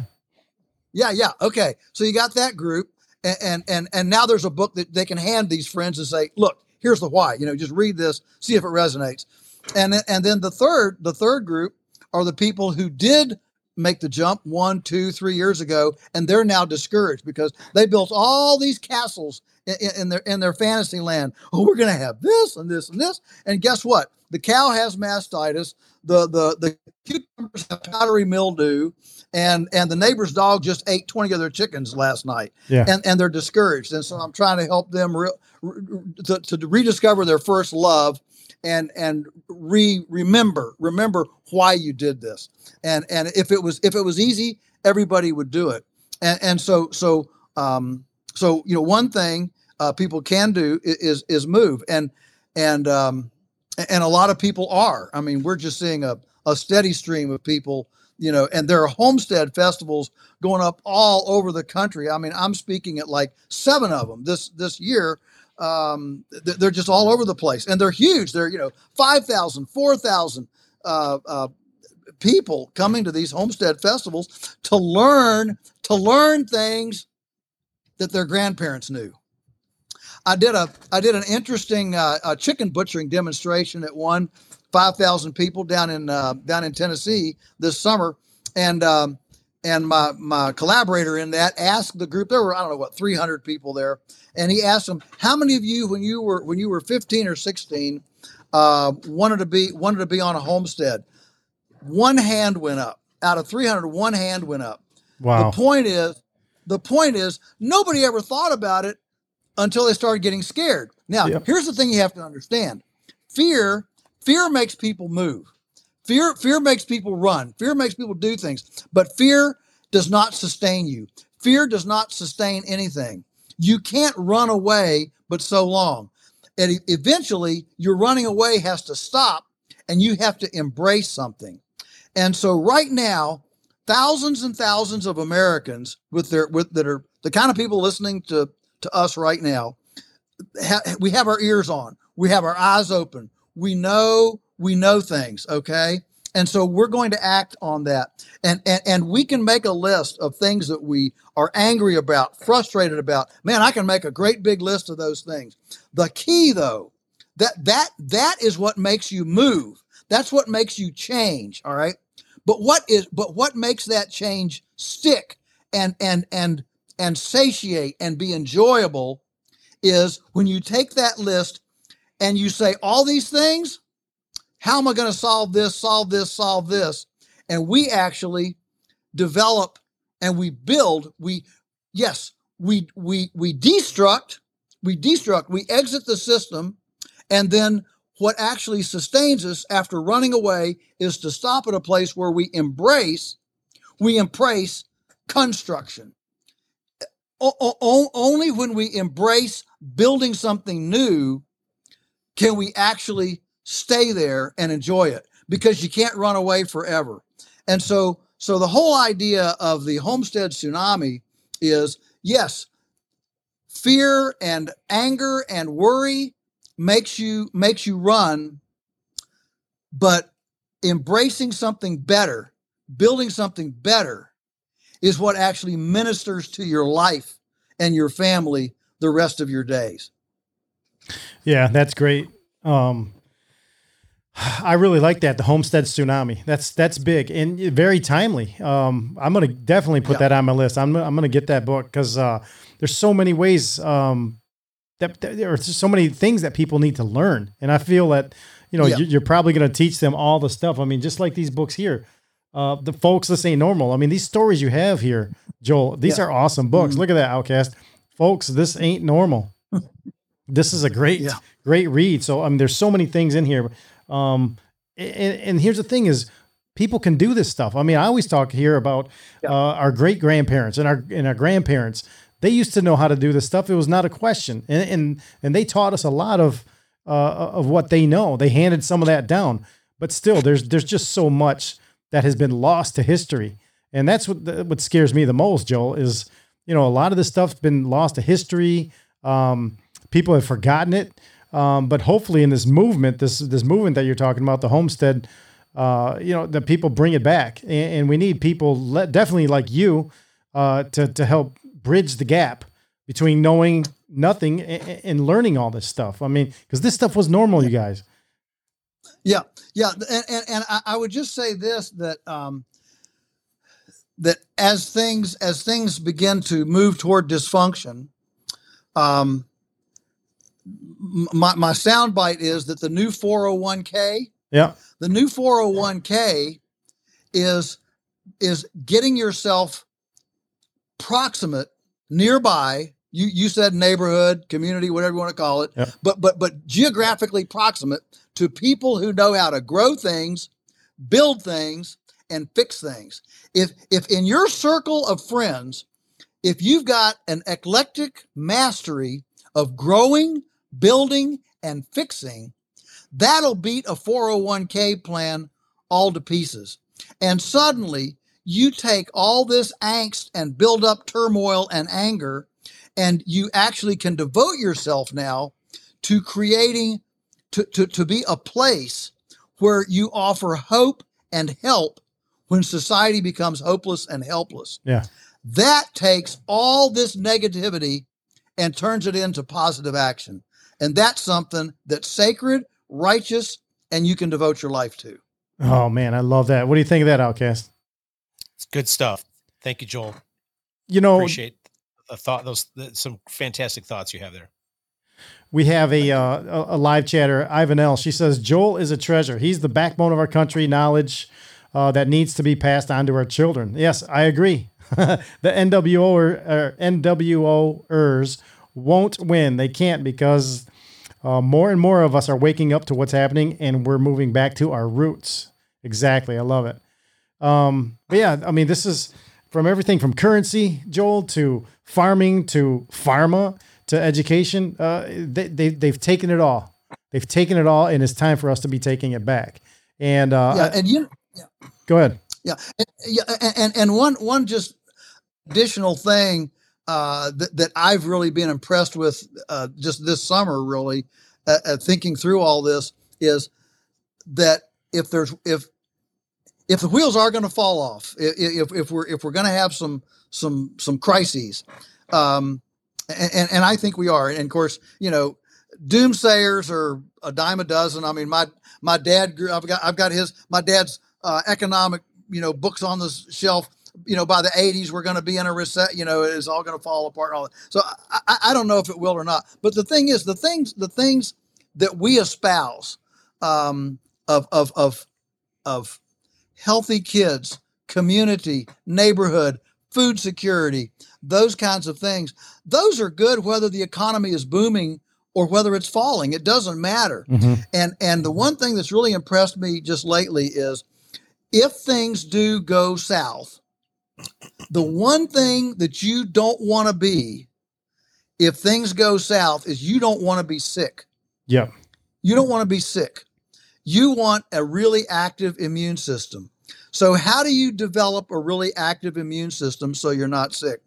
Uh, you know, and I'm harkening back to to um, to Fauci. Wouldn't it have been something? Can you can, can you imagine if Fauci had stepped up to the microphone and said, "Hey, okay, America, we're we're going to try an experiment. We're going to do an experiment for one month. Here's what we're going to do. We're not going to drink any sugary soda pop. No Coke, no Mountain Dew, no Yeah. nothing. We're not we're not going to drink any of that stuff. Uh, number two, we're all going to cook from scratch for a month. We're going to get we're going to get real food, real produce, no Lunchables, no hot pockets. You know, we're we're going to actually uh, um, uh, get get real food and cook it. And and then the next thing we're going to do is we're all going to get outside for 20 minutes a day and get that vitamin D from the sunshine, you know, and, and get that in. And we're gonna we're gonna work up a we're gonna work up a sweat for 20 minutes a day. Sweat is the number one way the body detoxes. So let, let let's work up a sweat, you know, and, and, and get some of that out. And you know, we're all sleep deprived. So for a month, we're all going to sleep for at least eight hours a night. We're not going to stay up to watch the late night news. You know, we're not going to do. Um, and, and you know what? Laughter, laughter really is great for the immune system. So guess what? If you watch one hour of mainstream media news, you have to offset it with two hours of hilarious sitcom comedy uh, and laugh your guts out. And then and and then you know we're all dehydrated. So let's all drink about you know uh, two quarts at least of water a day to to rehydrate our bodies so that you know the the so the fourth the fourth level our jello our jello water can work. And finally tell you what finally um since since vengeance and and and vengeance and um and stress are so um are, are the biggest reasons people have uh uh, broken immune systems. Make a list of all the people that have done you wrong, that you don't like, that that that that hate you or whatever. Make a list of them and forgive all of them. Just just just just blanket. Just forgive them all. Yeah. Okay. Let America. Let's try that for one month, and let's see what happens. Can you imagine? I love it. Yes, I love that. That would be awesome. And and, that, and that's what we need. We need to we need to be refreshed. But of course, you know, Fauci's not going to say something like that. That's not his job. His job is to do exactly what he did. But we're doing the job we're supposed to do. Uh, Joel Salatin, I just right. awesome. I, I'm so glad that you uh, had, had had some or been able to take time out to to join us tonight um, and, and talk to us about all these smart, common things that should have should still be common today. Uh, you know, it's just this is awesome. I, I I wanted you guys to go out and get his books. Go to um polyfacefarms.com. Check out Joel's schedule. He's got a lot of stuff going there. A lot of resources too, Joel. Uh, I see the Polyface bookshelf here. Um, wow, you have a ton. It's a great reading list. Uh, right there on your website, everything from Fast Food Nation, uh, the, the Sovereign Individual, Farmer's Progress, the the, the Gift of Good Land. Uh, it goes on and on. There's the Plowman's Folly. Fall. Um, wow, look at the Pasture Perfect. There's so many things. Um, we can't fit it all into one show tonight, but um, I would love to have you back in, in the in the future sometime to talk about the new book when it comes out. The um, uh, the ho- what Homestead uh, Tsunami. Homestead tsunami. Yeah, uh, Yeah, that well, would be awesome. So, Outcast, you any, guys are awesome. Yeah. you, you know how to you, you know how to get in touch with me, and uh, I'd be I'd be honored and delighted to be uh, to be back on with you. We somebody, you know, somebody has to speak truth into this uh, into this country, and it, it sure it sure isn't going to be seen on on. We don't even ha- we don't even have a TV in our house. I grew up without a TV, never had a TV. You know, the, the greatest blessing in my life. Let me tell you guys, the greatest blessing in my life was growing up in a house in a home that embraced different. We, I mean, we, my both my mom and dad relished the idea of being outside the box, unorthodox, alternative, and um, and it didn't matter whether we were in you know, you know, we, we, we were conservative Christians growing up. So at church, everybody was straight laced and all this stuff. And and on the farm, all our farm friends were a bunch of hippies. You know, in the late seventies, you know, we, we smelled the the marijuana and the and the self made uh, stuff, and, and and those were our farm friends. And so I grew up in this wonderful uh, eclectic, broad base of of people, and um, and it has stood me in good stead today. And so I'm I'm just really grateful and thankful. I stand on the shoulders of giants who who who were not peer dependent, who didn't put their finger in the air and say, you know, uh, where's the wind blowing, uh, but rather, you know. Uh, um, uh, marched to the beat of a different drummer, took the road less traveled by. I mean, there's a bunch of you know uh, ways to explain that, but but man, um, to be to be a and that's why I've embraced. You know, I'm, I'm the lunatic farmer. That's my that's my handle. You know, Yeah. I got I got tired of being stereotyped, and uh, so so I uh, people in the community, the, the the the regular conventional farmers, you know, say I'm nuts. And I could either be angry about it or I can laugh and say, "Hey, let's have fun with it and make it a brand." I've done it. I'm a lunatic farmer, and it's been it's been fantastic. So um, so enjoy. Well, that's awesome. Yes, the lunatic farmer, and that's why I named this the show tonight, the dangerous lunatic farmer. So that's awesome. Glad you could join us. And uh, Outcast, any last words as he makes his way out for Joel? Joel, you're a breath of fresh air, and we appreciate your knowledge and wisdom and your insights. Uh, thank you so much for coming on the show. Uh, we appreciate you. Thank you for having me. Yes, and and once again, yeah, uh, the Homestead Tsunami. You guys go visit uh, Joel and his website and see what he's up to. The polyfacefarms.com. So that's everything you need to know. Get out there and do that. And uh, Joel, thank you, sir. I'm going to tell Marjory that uh, I'll send her this video. She can check it all out. And uh, like I said, she comes on the first Monday of every month. So we'll be seeing her in a few weeks again. So uh, thanks again, uh, and, and keep doing what you're doing, brother. Uh, we've Thank- been we've been quiet, but I've been watching you for years, and you didn't even know it. So thank you. Great. Thank you. All Thank right. you. Marjory's a real hero. Oh yeah, for sure. Yep. Well, God bless and stay dangerous. You too. Thank All right. you, gentlemen. All right. Good night. Bye bye. Good night. Take care. Yep. Oh, there you go, Outcast. What about that? Uh, yeah, he's uh, he's cool. Oh, that's awesome. Yeah. And see, you know, there's um there's always this list of people that I always have that I want, you know, a, a long list, right? It's real long. And as we go through time doing the show, what we're about to hit year three. And um, it, it's the list that I have seems to keep growing longer, but I want to keep adding to the our knowledge base with great guests like like Joel. Uh, this is awesome. Why don't we go to break and then on the, on the other side of uh, the break we'll come back and and we'll round out the show and there's a few things we can take care of on the other side. All right. So let me see if I rolled up this uh, second break. We haven't done second break in a while. We've been so busy with uh, with our uh, guests and everything. So let's see what I've see what I got together here for second break. We'll be right back, you guys. It's a dangerous info podcast. If you guys out there watching live right now, if you have some uh, questions or you want to participate in the show, do that right now. Uh, make sure to get over to dangeroussuperchats.com and, and drop some some stuff in there for us. So we'll be right back after these few messages that I don't remember what I put in. It's been a while ago. So here we go.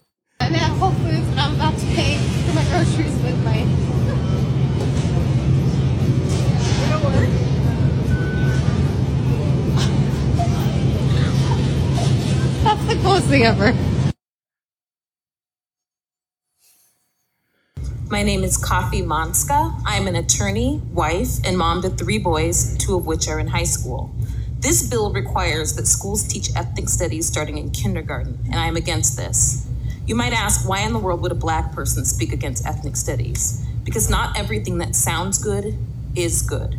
The definition of ethnic studies, right there in the statute, says that there's a connection between a person's race and their stratification. The bill tells kids of color that they are stuck in a caste system based on their race. It also tells kids, and I quote, that institutions chronically favor white people and disadvantage people of color. I'm sick of everyone denying the enormous progress we've made in this country, acting like it's 1930. We used to have a race based system. We got rid of it, and now you're all trying to bring it back. This curriculum will not help kids of color succeed. All it does is remove any reason to try. And I repeat that it removes any reason to try. And this is not some theoretical crap. This stuff happens. These messages are very harmful. Just last month in my high schoolers band class, the teacher took 20 minutes at the beginning of class to talk about anti racism. He told the kids to look around. And then he said the black boys in the school would likely not live to retirement because of racism and the police. Another furious kid of color recorded this conversation, and so I was able to hear it for myself with my own ears. If this law is passed, teaching this hopelessness to kids of color will be mandated starting in kindergarten. And I can see why you white proponents of this bill might support it. It's not your kids being told that they can't succeed, and you get to shed some of your white guilt in the process. But you legislators of color, how can you? You made it despite the invisible boogeyman of systematic racism. You were voted in by a majority of white people. You hold some of the most powerful positions in this state. Yet you want to tell my kids and other kids of color that they can't succeed? It's shameful. It's terrible. I ask that you please vote against this bill. Thank you for this opportunity. I'm saying that there are people that were the people that did this to both me and Corey Yeah. that are still working. They're still out there, and they're some of the richest, most powerful people in this business. And they are And they do not want me saying what I'm saying right now. Are, are you saying that they're pedophiles? Yes. And that Yes. they're still in this business? Yes. That's what, yeah, and that's what you were saying in your book. When you That's what talk to, talk about, yeah. when you talk to And they parents, want me here right now. Trust Corey, me. They there, want me dead. there are a lot of parents out here who want to put their kids in this in this business. They, their kids are cute, they're great actors. Da, da, da. What would you say to a parent who just has the best of intentions, who's coming here with their child? if Um, you're saying that there's a lot of predators in this industry, It's a many feathered bird. Okay? Be careful what you wish for. That's what I'll tell you. You know, don't go into it with naivety. Don't go into it thinking that it's all roses and You're sunglasses and damaging an entire industry. I'm sorry, I'm clear not up- trying to. that- I'm just trying to say that it's a very important, serious topic. you said that there was one gentleman in the industry who did not take advantage of you. He was not a pedophile. you said it was Michael Jackson. Of all people. Mm-hmm.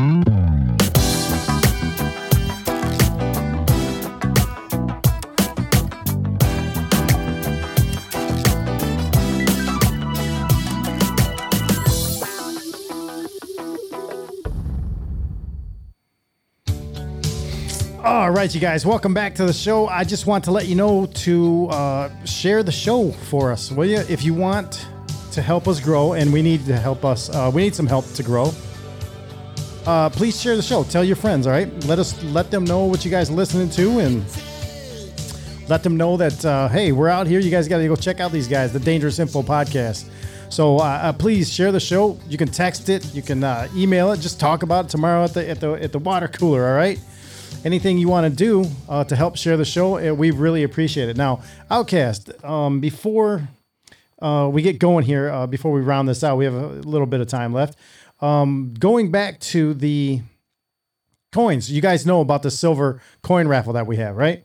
Um, it's it's. Uh, let's go over here to this right here, and I can show people right here. This is raffle time. As the music comes back, but there's right there, you guys see that.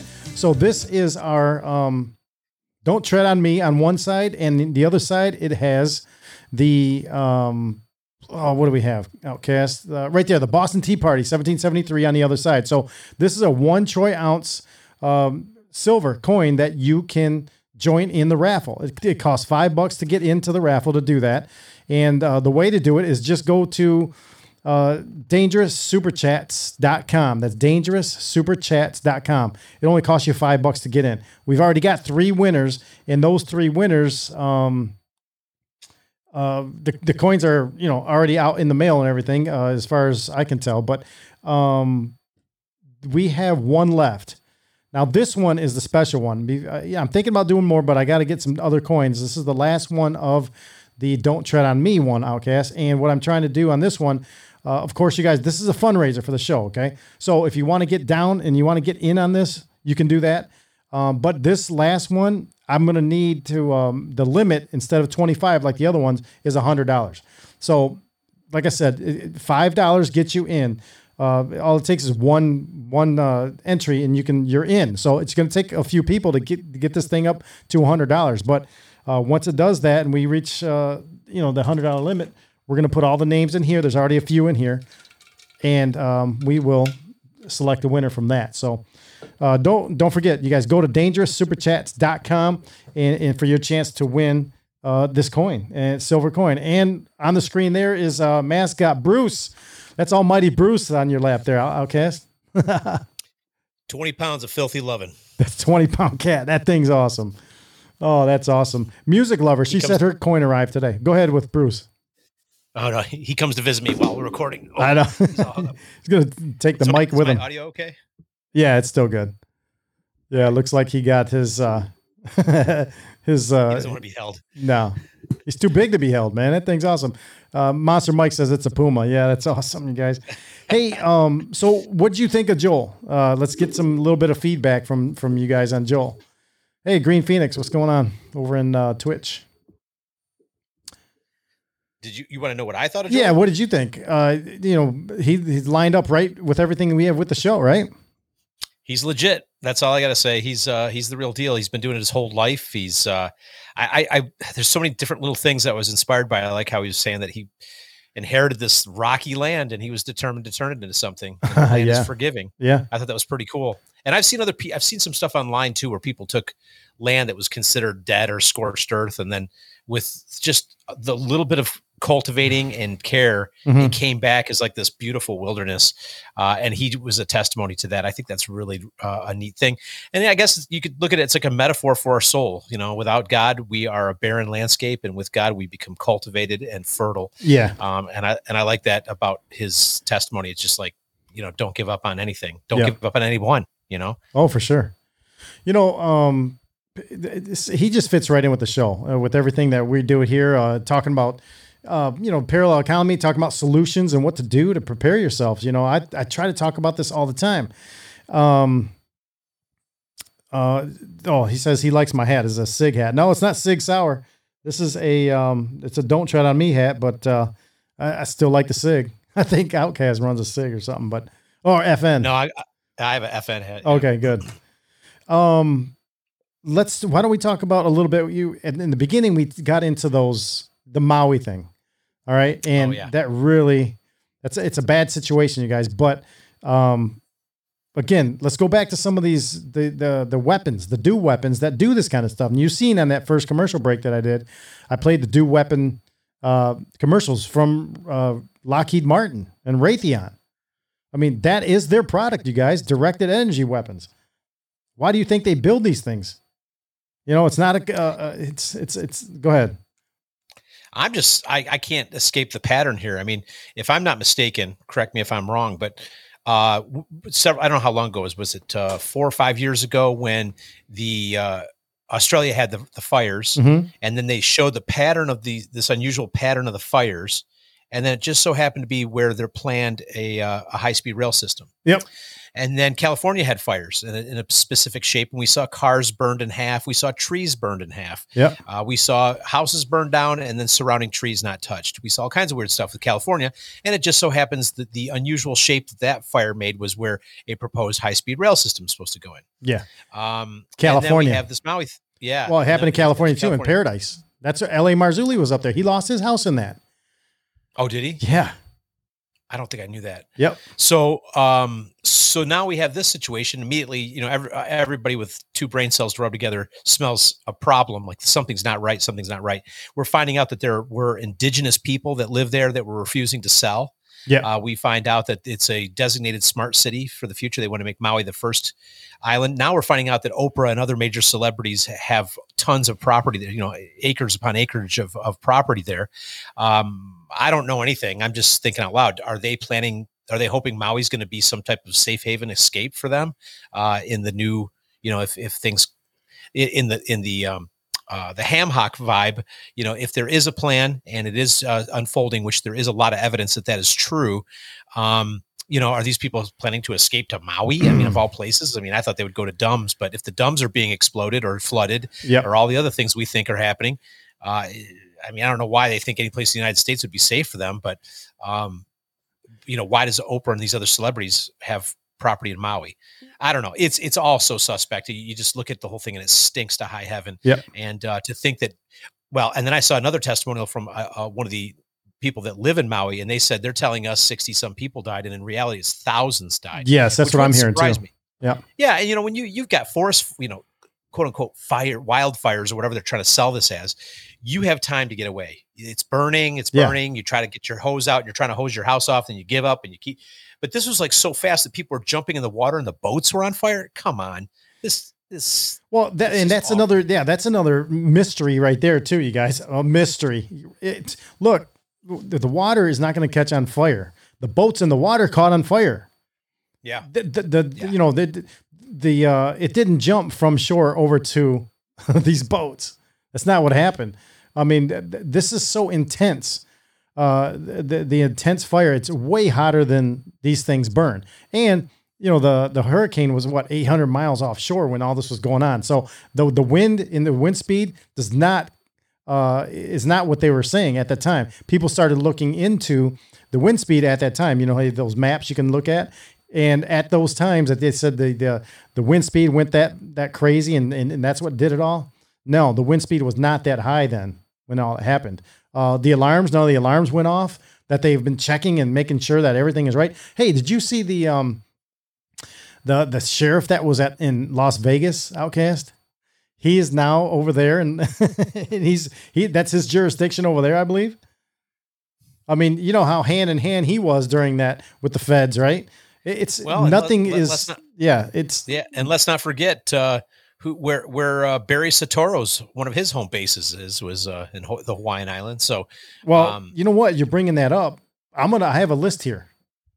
Uh, you just you jogged my mind about what you were just saying. So this came from Matt Wallace. Did you want to finish your thought, or did I interrupt you? no, no, I'm done. Go ahead. So No, no, Matt throwing that out Wallace over on Twitter, which they like to try to call X now because in the future it's going to be the the app that does everything. It's a trap, you guys. It's a damn trap. Don't fall for it. Um, it says locals in Maui were refusing to sell their land to the elites, kind of like what you just said, Outcast. And it says uh, the best part of the island, mainly destroyed by f- the fires, was prime area right next to the lavish mega mansions. Um, remember, think about Katrina, and they had to do that in Katrina, get the because they want the ports, they want the most important, best land, they want um the you know the the the over there is the most secluded land to get away from people on an island. All right.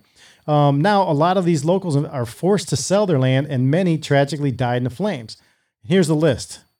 Oprah Winfrey has a luxury mansion in Maui. It's completely fine. Jeff Bezos, he has a luxury mansion in Maui. It's completely fine. Lady Gaga has a, a luxury mansion in Maui and it's completely fine. Bill Gates, Morgan Freeman, Will Smith, Julia Roberts. It goes on and on and on, you guys. There's there's Tom Hanks, right? Barry Soetoro, right? Michael Robinson's husband. So I, I th- th- wake up. It's time to wake up. There's a lot of stuff going on, you guys, and it all relates to um, what's going on over there. Now, you you said something about DUMBs and those deep underground military bases and you know um, tunnels and all that. Um, I believe there's a lot of stuff going on that we still don't know. Yeah, I'm, I'm hoping white hats are up to something.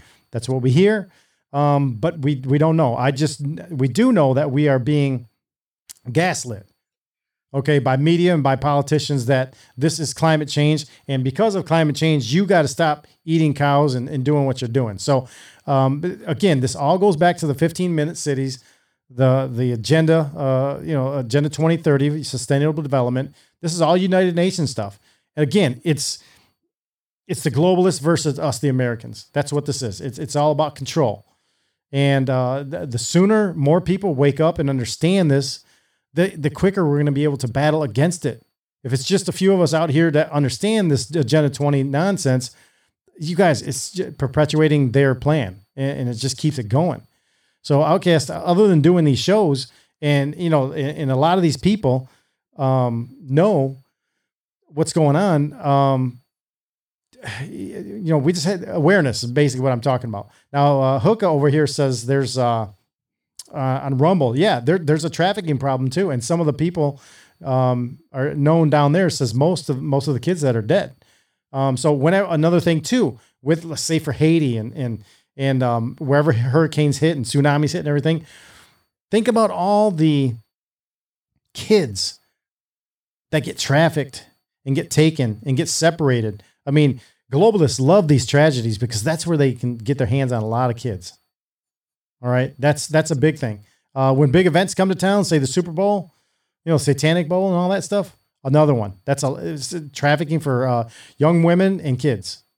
All right, so there's a lot of that going on, you guys, and you know, of, of course, you you read the media, and um, the, the media just they're just gaslighting you too. All right, same thing.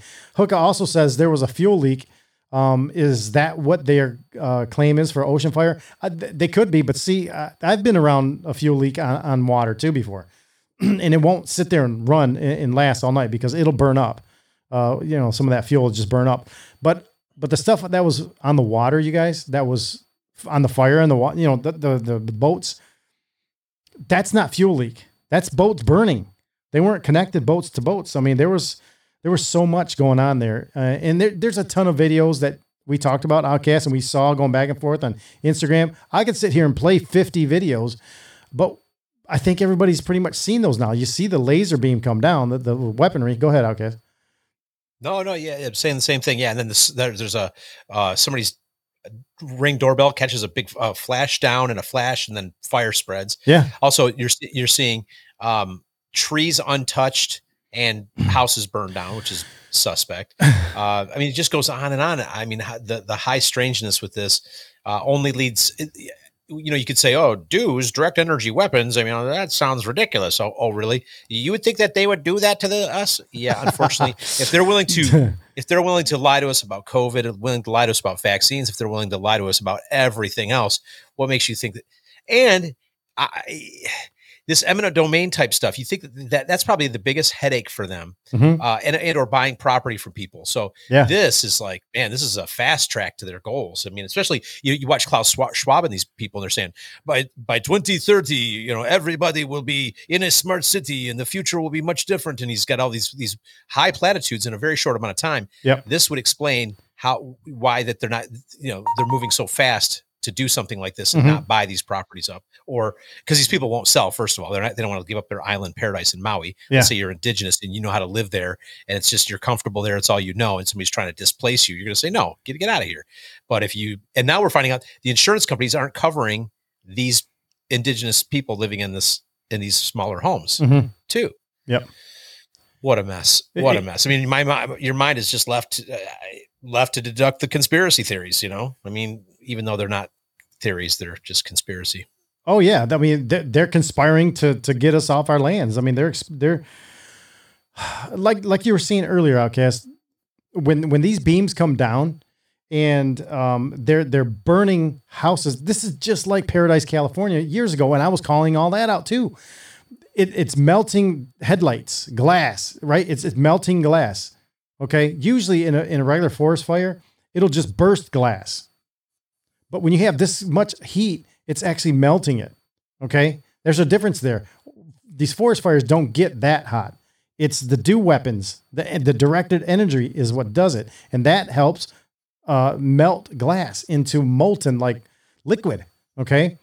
Um, uh, what else was there? So, so like you said, there will be a tree or, or several trees or a row of bushes, a hedgerow or whatever next to a house or next to a car 10 feet away that's not touched. You understand? Uh, sidewalks uh, that are fine. I mean, I I might be able to pull up some of this. Let's see, Outcast, if I can do this here. I want to show you, and it's going to make some noise on on the feed here. Um, let's see here. Let's turn this. I'm going to play a couple of these now. If you guys want to go to our uh, the the show um, email uh, Instagram, go to Dangerous Info Podcast Instagram, and I'll post. I'll be look at my stories there. Just, just click on the stories, and you'll see a bunch of those there. Um, all right, okay. Let me look here, and if I can get a couple of these, you guys check this out. I want to. Uh, where did I put these Maui ones? Right. Okay, here's one right here, and I'm gonna. Can you hear that? No. Okay. You will be here hearing it in just a second. All right, so check this out right here. All right, there's the video. See that? Oh, hold on. Now you guys see this video right here. Uh, is it big enough for the screen? Outcast, can what do you think? Can you see that? All right, let me push play on that. Come on, some sound. All right, we don't need sound, but but you see it moving, right? Outcast. Oh, it looks like he's frozen up. uh, hold on one second. Okay, you there, Outcast? Does something happen? All right, let me get out of there. Let me go back to the screen. Sorry about that. Musk Spray says Chemical Brothers. Indeed, it would sound like Chemical Brothers. Um, but but th- what that was was a um a, a, video from up above. Yeah, I don't know what that was. I couldn't hear it. I saw the the lights going crazy, but I, I couldn't hear it. I, I didn't know what that that sound was. Sorry, you guys. Um, but I saw the I saw the video though. yeah. So what? It, it's going through yards. It's not burning up the whole place. Like normally, you would have grass burning and trees burning and and everything else that burns through. Look through old school uh, wildfire videos and compare them to today's new quote wildfire videos. They're not the same. They're you know they're they're burning. They're burning things, uh, infrastructure. They're taking down cars. They're taking that. They're leaving nature mostly there intact. How are these big trees in between houses still there that aren't touched? I mean, I can burn a really hot fire right here next to one of these trees that I have next to the fire pit, and it'll torch the side of uh, uh, the leaves of one side of this um, uh, tree that I have here. And on accident, if I get you know too much flame going, it's going to touch that. Not these; these are not the same thing. These are directed lasers, you guys. There's a think of a hot laser that you know laser pointer with a cat. Think about one of those. It's like a directed energy microwave laser that's going and hitting things, and they're targeting these things out up from from up above. And like I said earlier, go back and check out the movie uh, uh, with Val Kilmer. Yeah, uh, shared 1985, and that's when we, you know, I mean, th- if they're talking about lasers being used for military weapons in 85, it was probably already 30 year old technology if they were going to talk about it in 85. Yeah, for now sure. Now to think where they're at 33 years, well, it's more than 33 years now, but 33 years later when they tried it on Australia. Um, you know, I don't know, man. It's it's pretty suspect. Oh, 100%. It is. Yeah. Yeah. Um, Very obvious. Here, here's a video from Lockheed, and, and I, this was the one that I played in um, i- the first one. I want to show you this because that way we can talk about it. Okay. All right, you guys see this? Outcast, can you hear me? Lockheed Martin Mhm. produces Yes. systems that do everything from detect the threats to identify the threats, determine whether it's a threat to the aircraft, and then employs the appropriate weapon, in this case, a laser weapon system. Go ahead and say something if you want to talk. What we're hearing from our customers is that they need a layered, multi domain defensive approach that can be integrated across platforms to neutralize these threats across all those domains. This guy right there, he's from, it's called Skunkworks. Imagine an aircraft equipped with a laser system with the capability to be able to neutralize a threat. Imagine an aircraft at the speed of a equipped with a lightning laser strike, system, the precision of the the surgical capability scalpel. It's crazy. It's crazy. So,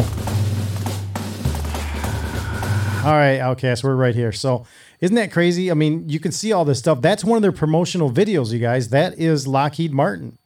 Uh, that is Raytheon. That is uh, they, have that Skunks work Skunk Work division. If you go look into that stuff, start. Don't use Google. All right, like I always told you, don't use Google. Get on either um, uh, Brave. That's what I like to use. I use Brave or Start Page. All right, get on out there and look at some of these promotional videos. These things have been around for decades, you guys. I mean, straight up, decades. These things have been around, and um, th- they're using them. They can put them on these balloons. You know, they can go anywhere. Oh, it drives me nuts. Okay, so yeah. hey, um, we're we're at the end of the show right now, so I'm going to ask for you to give you know give us a, a word for the week, uh, something to think about, something to go along, and uh, you know those people of Maui. Uh, I pray for you guys and in Houston. We we should bring up Houston because that's going. There's something crazy going on in Houston right now. Started today. That crazy fires there. Mm-hmm. You know anything about that lives in Houston. Yeah. and he's uh he actually it's on the Houston's a very big area, so it's on the other side of town from him, which is you know a good distance away. But he said he was going to try to get an eye on it at some point today. I haven't looked at my Instagram, so maybe he contacted me, but he said that he was going to try to drive by that area that's supposedly on fire this evening and give me a report. But um, I don't have anything as of yet. Okay. But okay, so uh, just uh, I found something that's kind of um, appropriate, I think, in some ways. Um, it's from Psalm 68, and it, say, it says, uh, "May God arise, and may His enemies be scattered. May His foes flee before Him. As smoke is blown away by the wind, may you blow them away. As wax melts before the fire, may the wicked perish before God." Uh, but may the righteous be glad and rejoice before God. May they be happy and joyful. Sing to God, sing praise to his name, extol him who rides on the clouds. His name is the Lord, and rejoice before him. A father to the fatherless, a defender of the widows. Is God in his holy dwelling? God sets the lonely in families. He leads forth the prisoners with singing. But the rebellious live in a in a sun scorched land. I thought these these Wow. references to melting and Yeah. it's pretty interesting. When you went out before your people, oh God, when you marched through the wa- wasteland, the earth shook. I could go on. There's more to a lot more to Psalm 68, but I thought those verses about uh, the smoke, you know, the evil being blown away like smoke and the wicked being melted like wax, and that Yeah. they lived in a sun scorched land. I just, I keep thinking that everything that these people reap, they're going to sow. Yeah. They are they are unleashing hell on earth, as we believe. Um, of course, it's hard for us to prove this, but we uh, we know in our intuition and our gut. Um, but we serve a greater God. They these people um, they hate God. They live in re- in rebellion to God, and they hate His creation. They want to uh, mutate and and bastardize and infect and change and uh, meld with other uh, hybrids. They want to do everything they can to defile God's creation. So, uh, in closing, I'm going to say stay positive, stay close to God. He's going to see us through this. Um, he always delivers those who who trust in Him and seek refuge in Him. Uh, we are His uh, remnant. Uh, see yourself as such. Know that as a child of God, you are in you are uh, gifted with power and authority over evil that they fear. If you uh, limit your exposure, like like uh, Joel said today, he doesn't even have a TV. Limit your exposure to their propaganda that wishes to diminish your role in God's uh, kingdom. They want us to think we're monkeys. They want us to think we're stupid cattle. They they want us to think that I don't know that all of their lies. Uh, so we don't catch on to who they are if we don't know who we are, and then they can't be held accountable. But we are waking up quickly. That's why they're moving so fast. So be brave, be strong, be bold. Uh, don't let them intimidate you. In the end, God wins. We win um, underneath His victory. Uh, so that's my message for this uh, this evening. Amen to that. That was good and it's timely. It's it's perfect for for today. Um, I'm just checking over here on Rumble. There's a it says hookah. Hookah says uh, let me see. There was there was a house blew up in Pennsylvania was caught on a ring doorbell too. Yes, we saw that. It was like on the top of a hill. This house just exploded and it, it, it could be a meth lab from what um we were talking about. Well, Outcast. that's an interesting po- point that he brings up, though, because it, I mean, at some point, if these these cornered rats continue to behave like they are, as we can see, they they they're going to just they can sing a lot of house. Anybody Yeah. that opposes them, they could just try to take out. You know. Oh, for That's- sure. It's a terrif- terrifying thought, but well, um, that's the military intel- industrial complex. They, they do what they do now. It's wild. We were warned. We were warned about this stuff. Um, let me see. There was a, um, but then there was the tree and the phone pole next to that happens too. Nothing. She she says she's only forty five minutes away from Houston. So hey, stay away from Houston.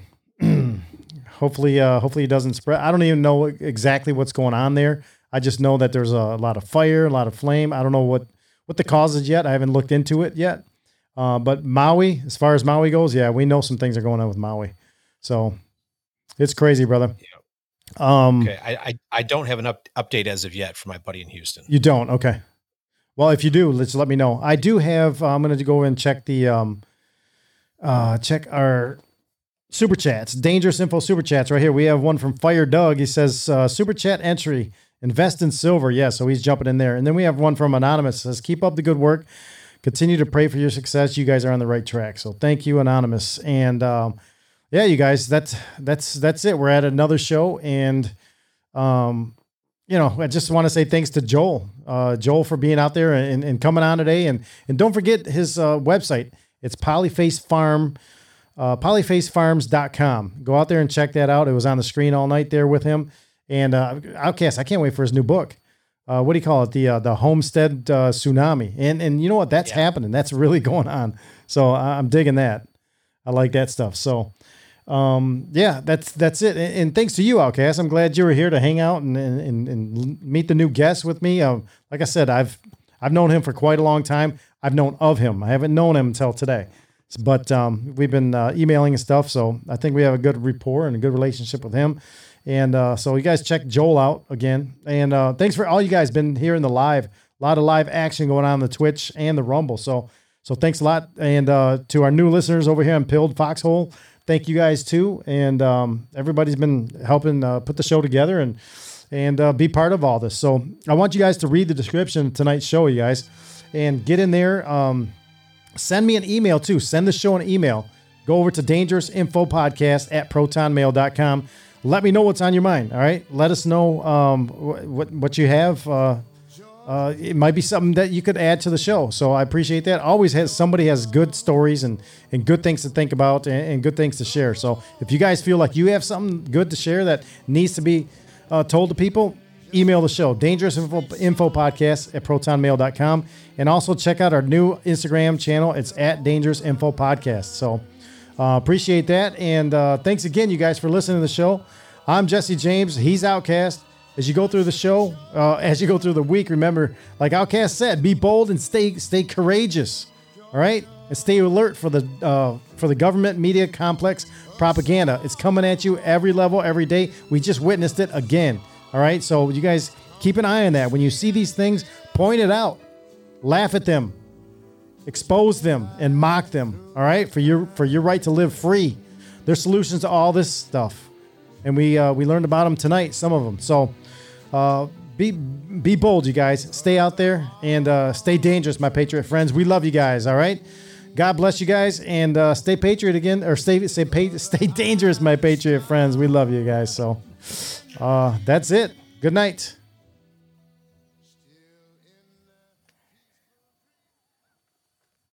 the word smart, right? Remember when smart came along? Smart car, smart mm-hmm. phone, smart meter, smart watch, smart everything.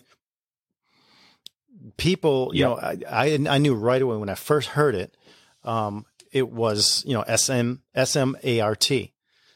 People just think it's smart, like intelligent. It's not. Okay, smart. What it stands for, it's an acronym: self monitoring, analysis, and reporting technology. SMART. I had no idea. I'm going to repeat that again self monitoring, analysis, and reporting technology. Okay. Wow. What this is,